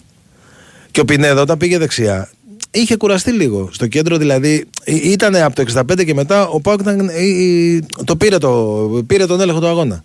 Ξεκάθαρα. Τώρα, αυτό δεν γίνεται με ένα παίχτη, αν μπει ένας παίχτης στην ΑΕΚ ή ένας παίχτης στον Πάουκ. Πή- Πήγε προς τα εκεί το παιχνίδι. Όπως παίζει και η ΑΕΚ, παίζει και ο, και ο αντίπαλος. Έτσι είναι το, το παιχνίδι. Μην μη τρελαινόμαστε και ψαχνόμαστε και κάνουμε αναλύσεις επί αναλύσεων.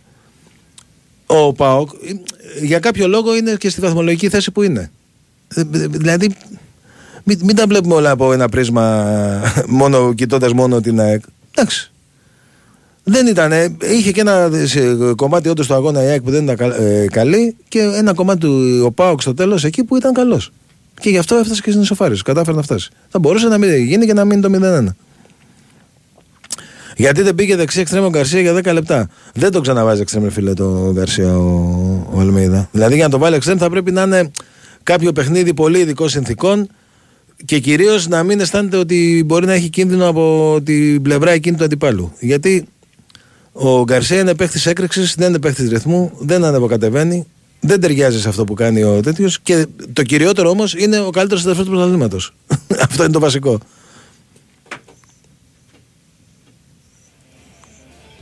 Ε, αυτά παιδιά δεν βλέπω. Ωραία, κάτι άλλο. λοιπόν.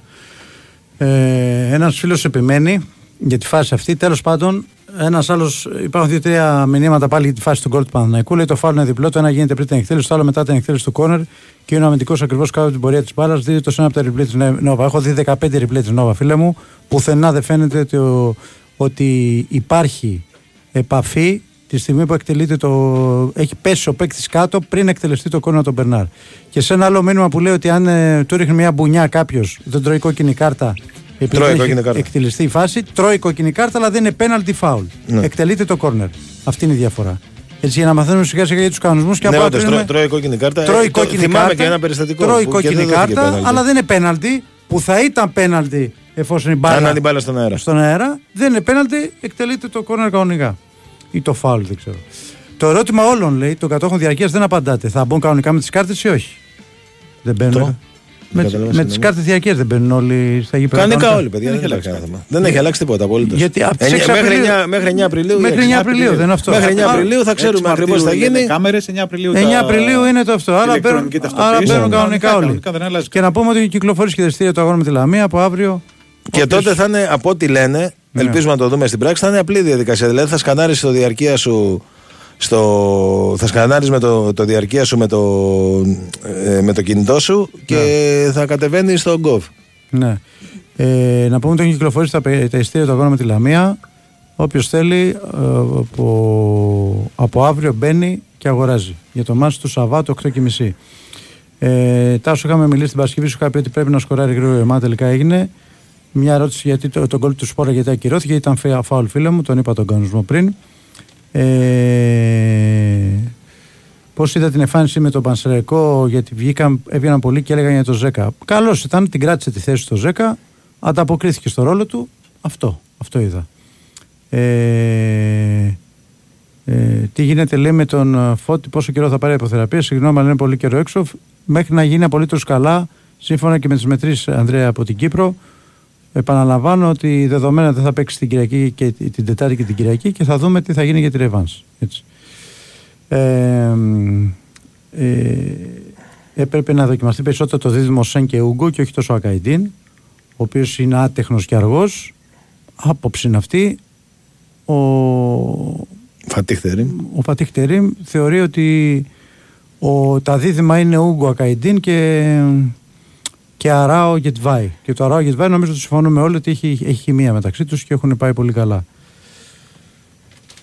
Λοιπόν, η Ευρώπη, μία από τις μεγαλύτερες βιομηχανίες παραγωγής συστημάτων αλουμινίου στην Ελλάδα, γιορτάζει φέτος τα 50 της χρόνια. Και αν δούμε αυτά τα 50 χρόνια με αριθμούς, θα καταλάβουμε το μέγεθος εταιρείας, διάθεση στην ελληνική αγορά ενός δις κιλών αλουμινίου μέχρι σήμερα.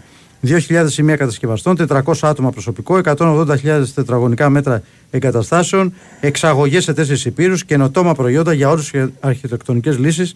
Σήμερα η Ευρώπη εμπνέεται και δημιουργεί το μέλλον με τι πιο σύγχρονε μονάδες παραγωγής, το πιο εξειδικευμένο προσωπικό και τα πιο καινοτόμα προϊόντα. Συστήματα αλουμινίου Ευρώπα, εδώ και 50 χρόνια, μια για πάντα.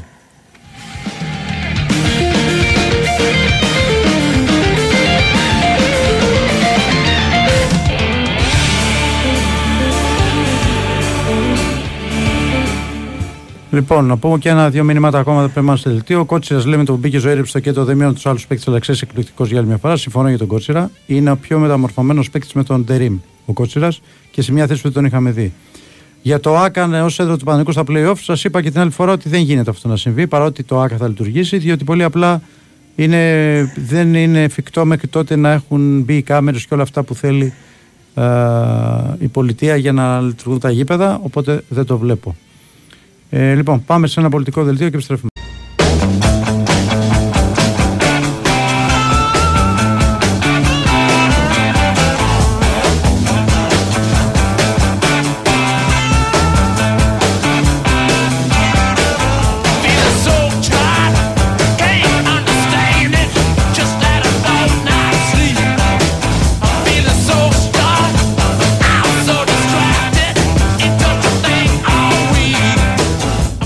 «35 λεπτά μετά τις 5 είμαστε στην τελική ευθεία για την εκπομπή Reporters Κώστας Κεριτζόγλου, Νίκος Σταματέρος και Τάζος Νικολογιάννης Στέφανο Παλουότολο στην ρύθμιση των ήχων την επιλογή της μουσικής και έξω έχουμε την Dream Team. Έχουμε Κωνσταντίνα Πανούτσου, έχουμε Βαλεντίνα Νικολακοπούλου. Χαμός. Και στο διάλειμμα είχαμε ορισμένες καταγγελίες και έτσι, τις οποίες όμως δεν πάμε να τι πούμε δημόσια. Εννοείται. Έτσι. Και τις ξεχνάμε κιόλας. Τις ξεχνάμε. Είμαστε καταγγελίες team εσωτερικές, players. εσωτερικές. Team players. Team players. Έτσι. Έτσι ακριβώς. Και πάμε παρακάτω. Λοιπόν, ποιος μιλάγε, Νίκος. Τέλειωσε.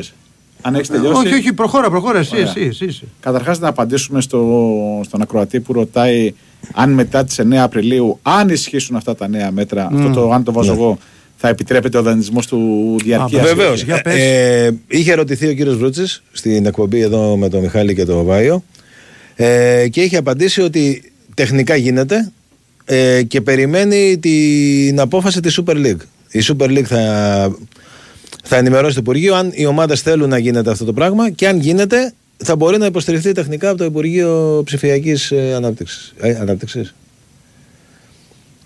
Τέλος πάντων, θα μπορεί να υποστηριχθεί από τον κόβ. Για να μην μπερδεύονται. Παιδιά, για να μην μπερδεύεστε.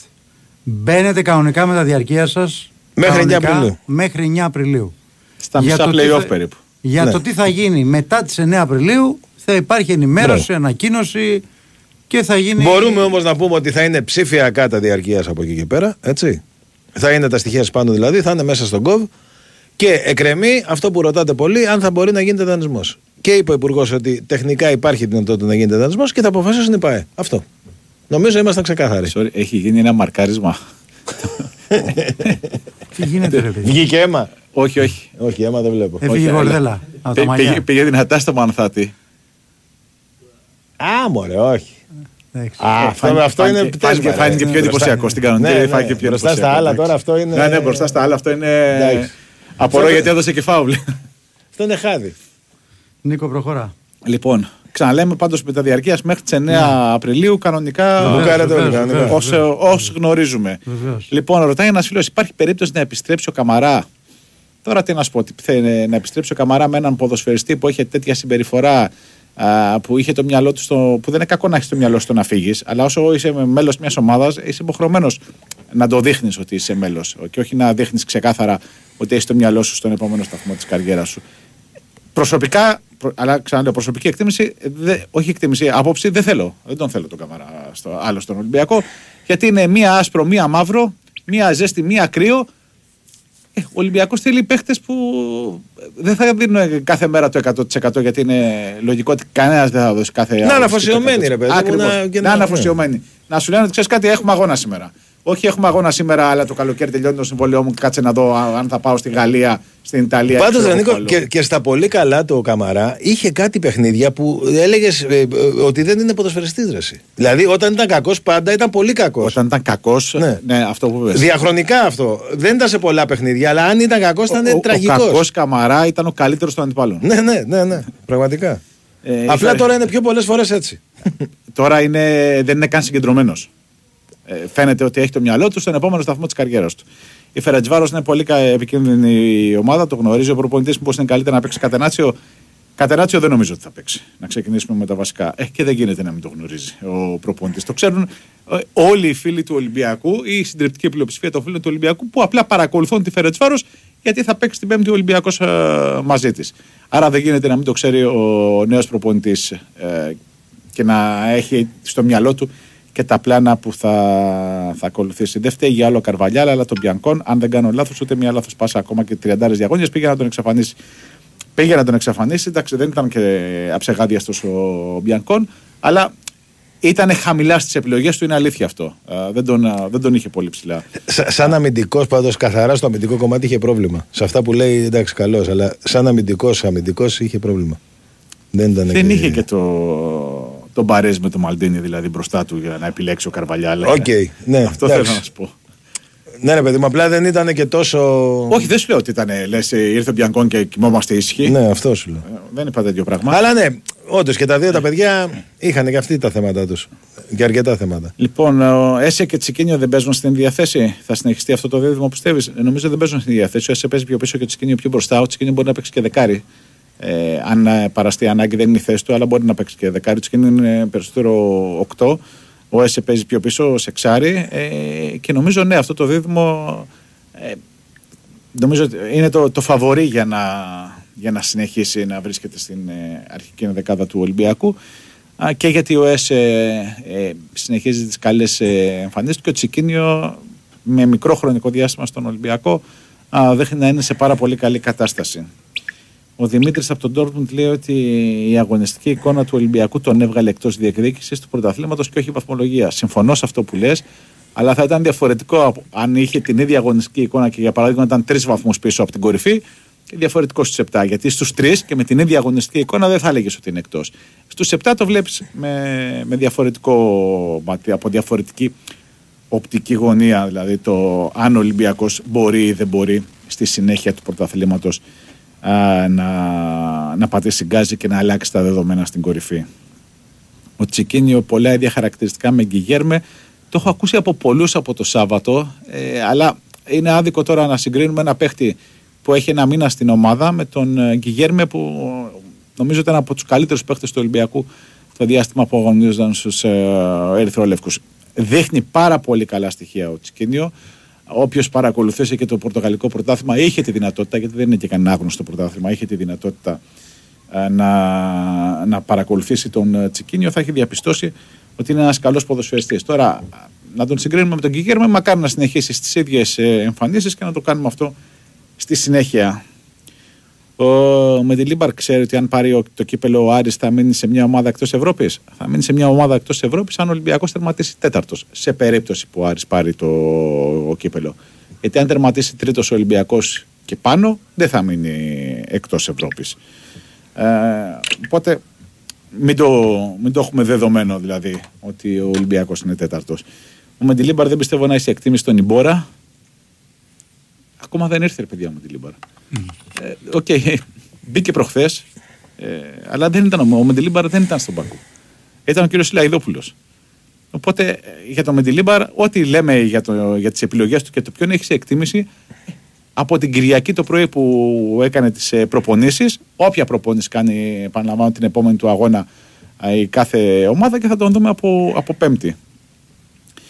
Για, στη συνέχεια για την κουβέντα που κάναμε για τον Σέκεφελτ, μόνο στην Ελλάδα δεν πουλάνε, παίχτες, ε, δεν πουλάνε παίχτες οι ομάδες η μία στην άλλη. Όχι, παντού πουλάνε παίχτες η ομάδα η μία στην, ε, στην άλλη. Όχι, λέω ότι μόνο στην Ελλάδα δεν πουλάνε, αλλού που πουλάνε αυτό. Ναι.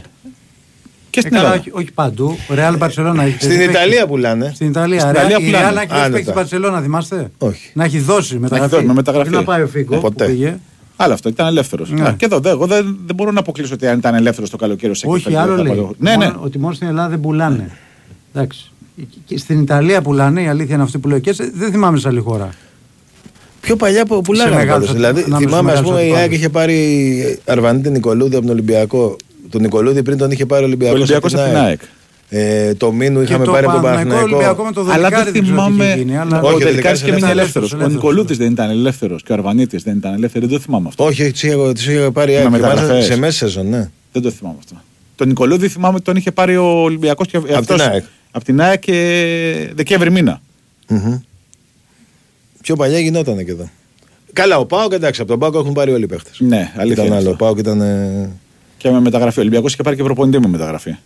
Καλά, εντάξει. Είχε γίνει και αυτό. με Είχε το- πάρει Χάρη Μπανιώτη και Τάις και τα Λίμπρεξ. Λίμπρεχτ πακέτο. μαζί. Και είχε γίνει ξεσηκωμό εκεί με τον Πάοκ. Είχε γίνει και ένα, ρε, μια εκπομπή τότε που ρωτάγανε ο παντό του Πάοκ με με κάτι ατάκες εκπληκτικές μιλάμε. Ξέρεις, οι Παοκτζίδε αυτά είναι νούμερο ένας. ας πούμε. Για, για Χάρη Σαββίδη τότε που του είχε Χάρη πουλήσει. Σαββίδης, μάλιστα. Λοιπόν, λέει οι παλιέ στο πρώτο και στο τέταρτο γκολ του Ολυμπιακού ήταν έμπνευση του παίχτη ή στυλ του προπονητή, ρωτάει ο Γιάννης.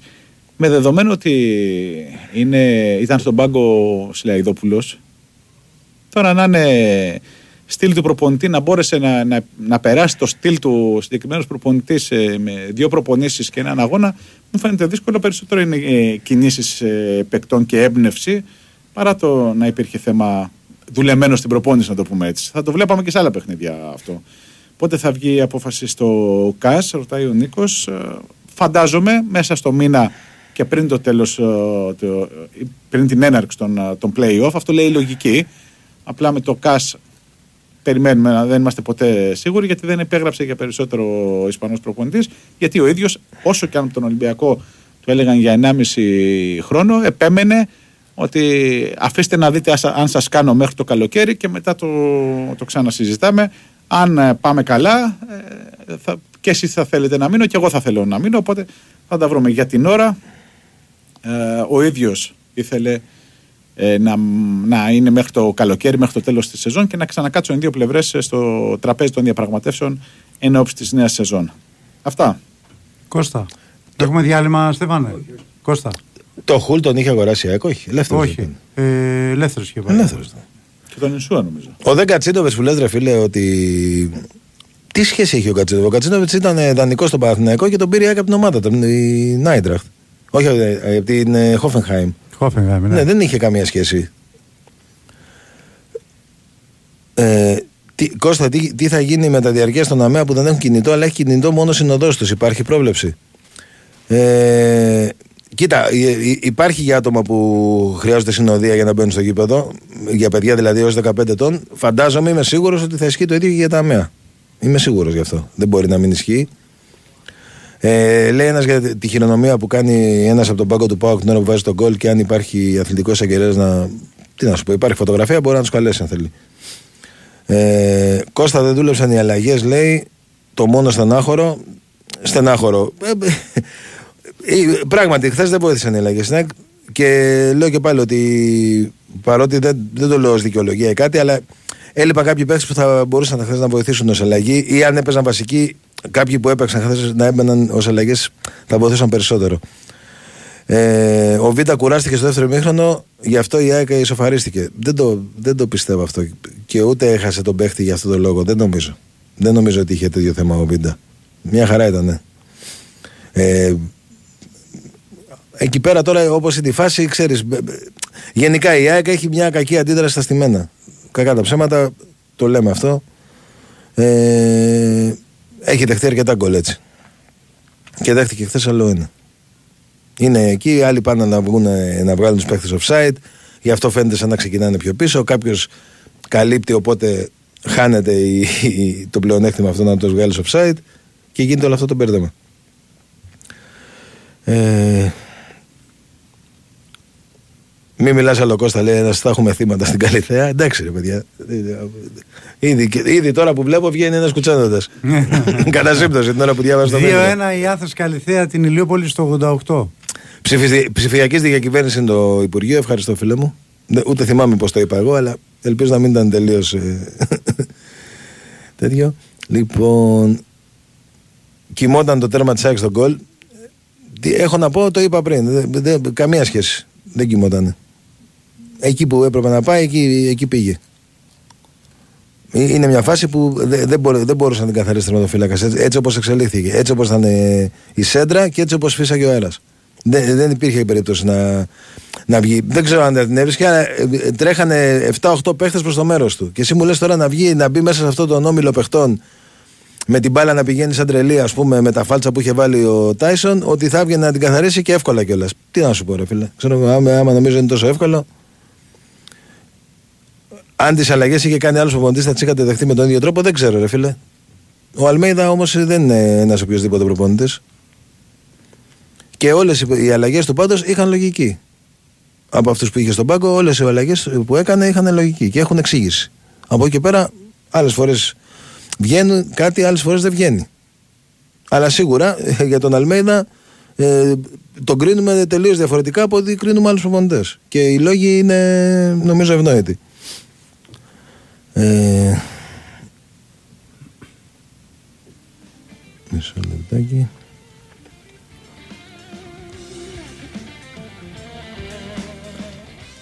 Κώστα, αν η ΑΕΚ τερματίσει τέταρτη στα play-off. Μισό λεπτό να το δω ξανά αυτό. Θεωρείς ότι υπάρχει αλλαγή στην τεχνική ηγεσία. Τι, τι να ερώτηση είναι αυτή, ρε φίλε, τώρα, πλάκα μου κάνεις. Και πέμπτη να τερματίσει δεν θα, έχει, δεν θα υπάρξει καμία αλλαγή στην τεχνική ηγεσία. Απλά δεν, μπο- δεν πιστεύω ότι θα τερματίσει τέταρτη. Γνωρίζοντα τον Αλμέιδα Κώστα, πιστεύεις ότι πιέζεται από διοίκηση και οπαδού για αποτελέσματα και αυτό αποτυπώνεται στο παιχνίδι της ΑΕΚ; Όχι. Αν ας πούμε είχε πίεση για αποτελέσματα χθες, μπορεί να βάζει τρίτο στόπερ. Έτσι όπως το εννοείς εσύ, μπορεί να βάζει το CDB, ξέρω εγώ, μέσα. Αυτό ίσως έδειχνε μια πίεση. Δεν, δεν, δεν υπάρχει καμία πίεση για αποτελέσματα και γιατί να υπάρχει πίεση για αποτελέσματα, γιατί αφού έρχονται τα αποτελέσματα.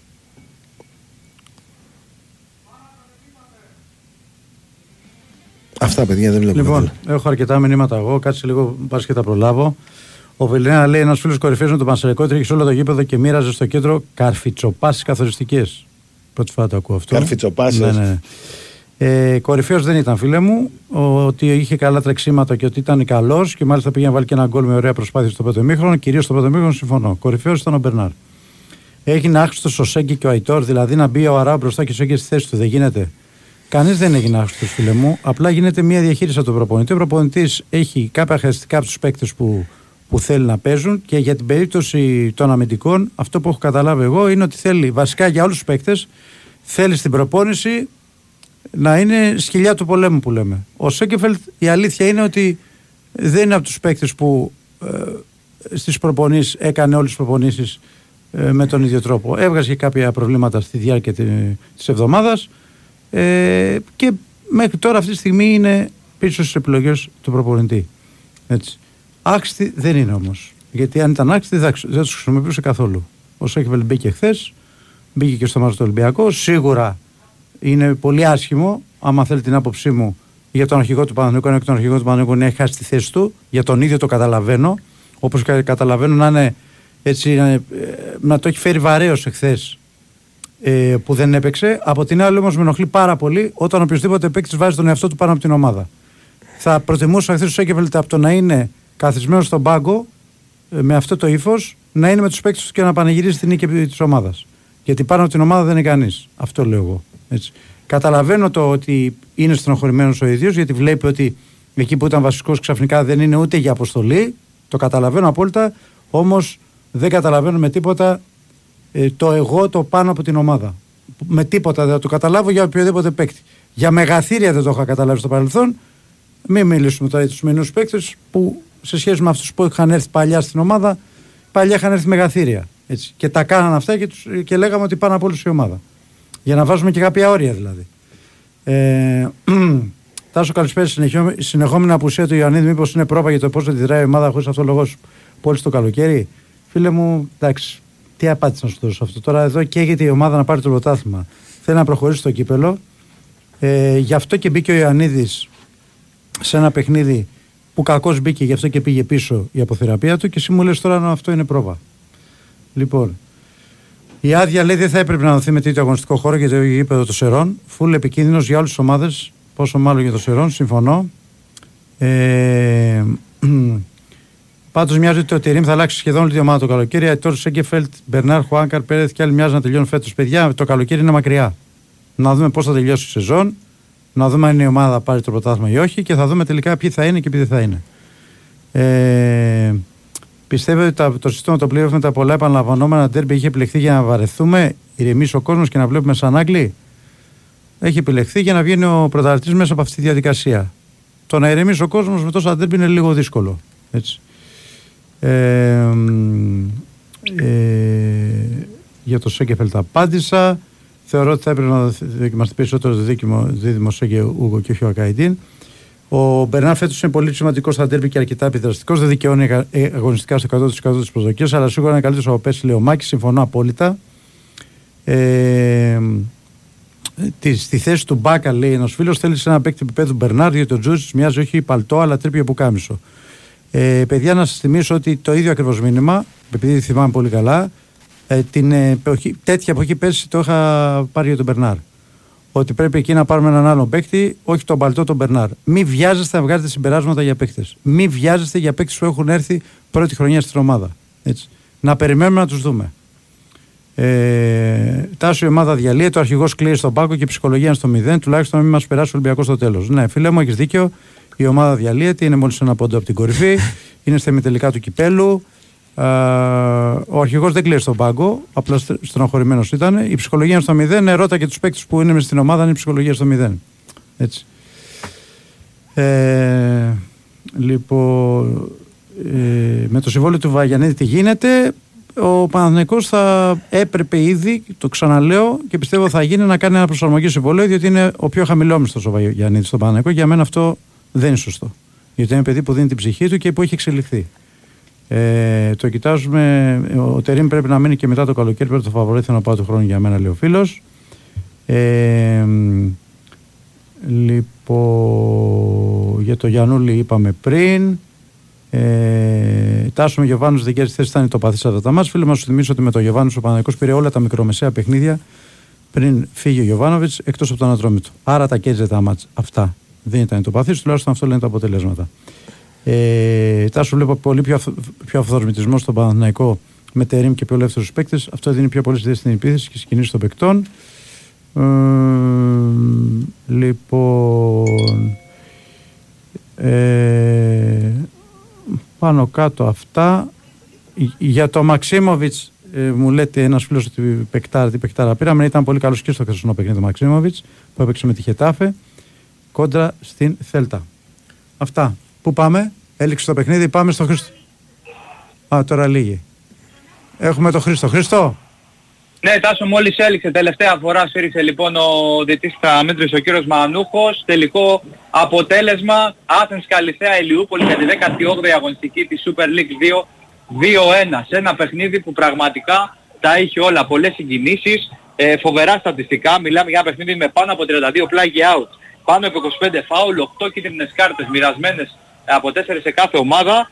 Τρεις, μία κόκκινη για την ε, ομάδα της Καλυθέας, ακόμα τρεις κόκκινες για τον πάγκο της Καλυθέας, πραγματικά για τους λάτρες των στατιστικών. Ένα παιχνίδι που τα είχε όλα. Ένα παιχνίδι με πολλά νεύρα, πολλή ένταση, που είχε ενδιαφέρον από το πρώτο μέχρι το τελευταίο λεπτό. Η Καλυθέα προηγήθηκε στο σκορ με 1-0. Η Λιούπολη ε, φάνηκε πολύ καλή για να το τελειώσει εύκολα το παιχνίδι Καλυθέα. Ισοφάρισε, έκανε το 1-1. Είχε ένα δοκάρι στο τέλος του πρώτου ημιχρόνου με τον ε, Ντέτλερ ε, που πήγε να κάνει την ολική ανατροπή μέσα στο πρώτο ημίχρονο. Αυτό δεν έγινε. Πήγαν οι δύο ομάδες στα αποδητήρια με το 1-1 και στο δεύτερο ημίχρονο πλέον η Καλυθέα με τον ε, Μουτίνιο ε, έδωσε τη χαρά στην ομάδα της Καλυθέας να κερδίσουν αυτό το τρίποντο. Τώρα είναι όλοι μια αγκαλιά. Μπροστά στους οπαδούς. Ένα παιχνίδι το οποίο έχει οπαδούς και των δύο ομάδων να πούμε.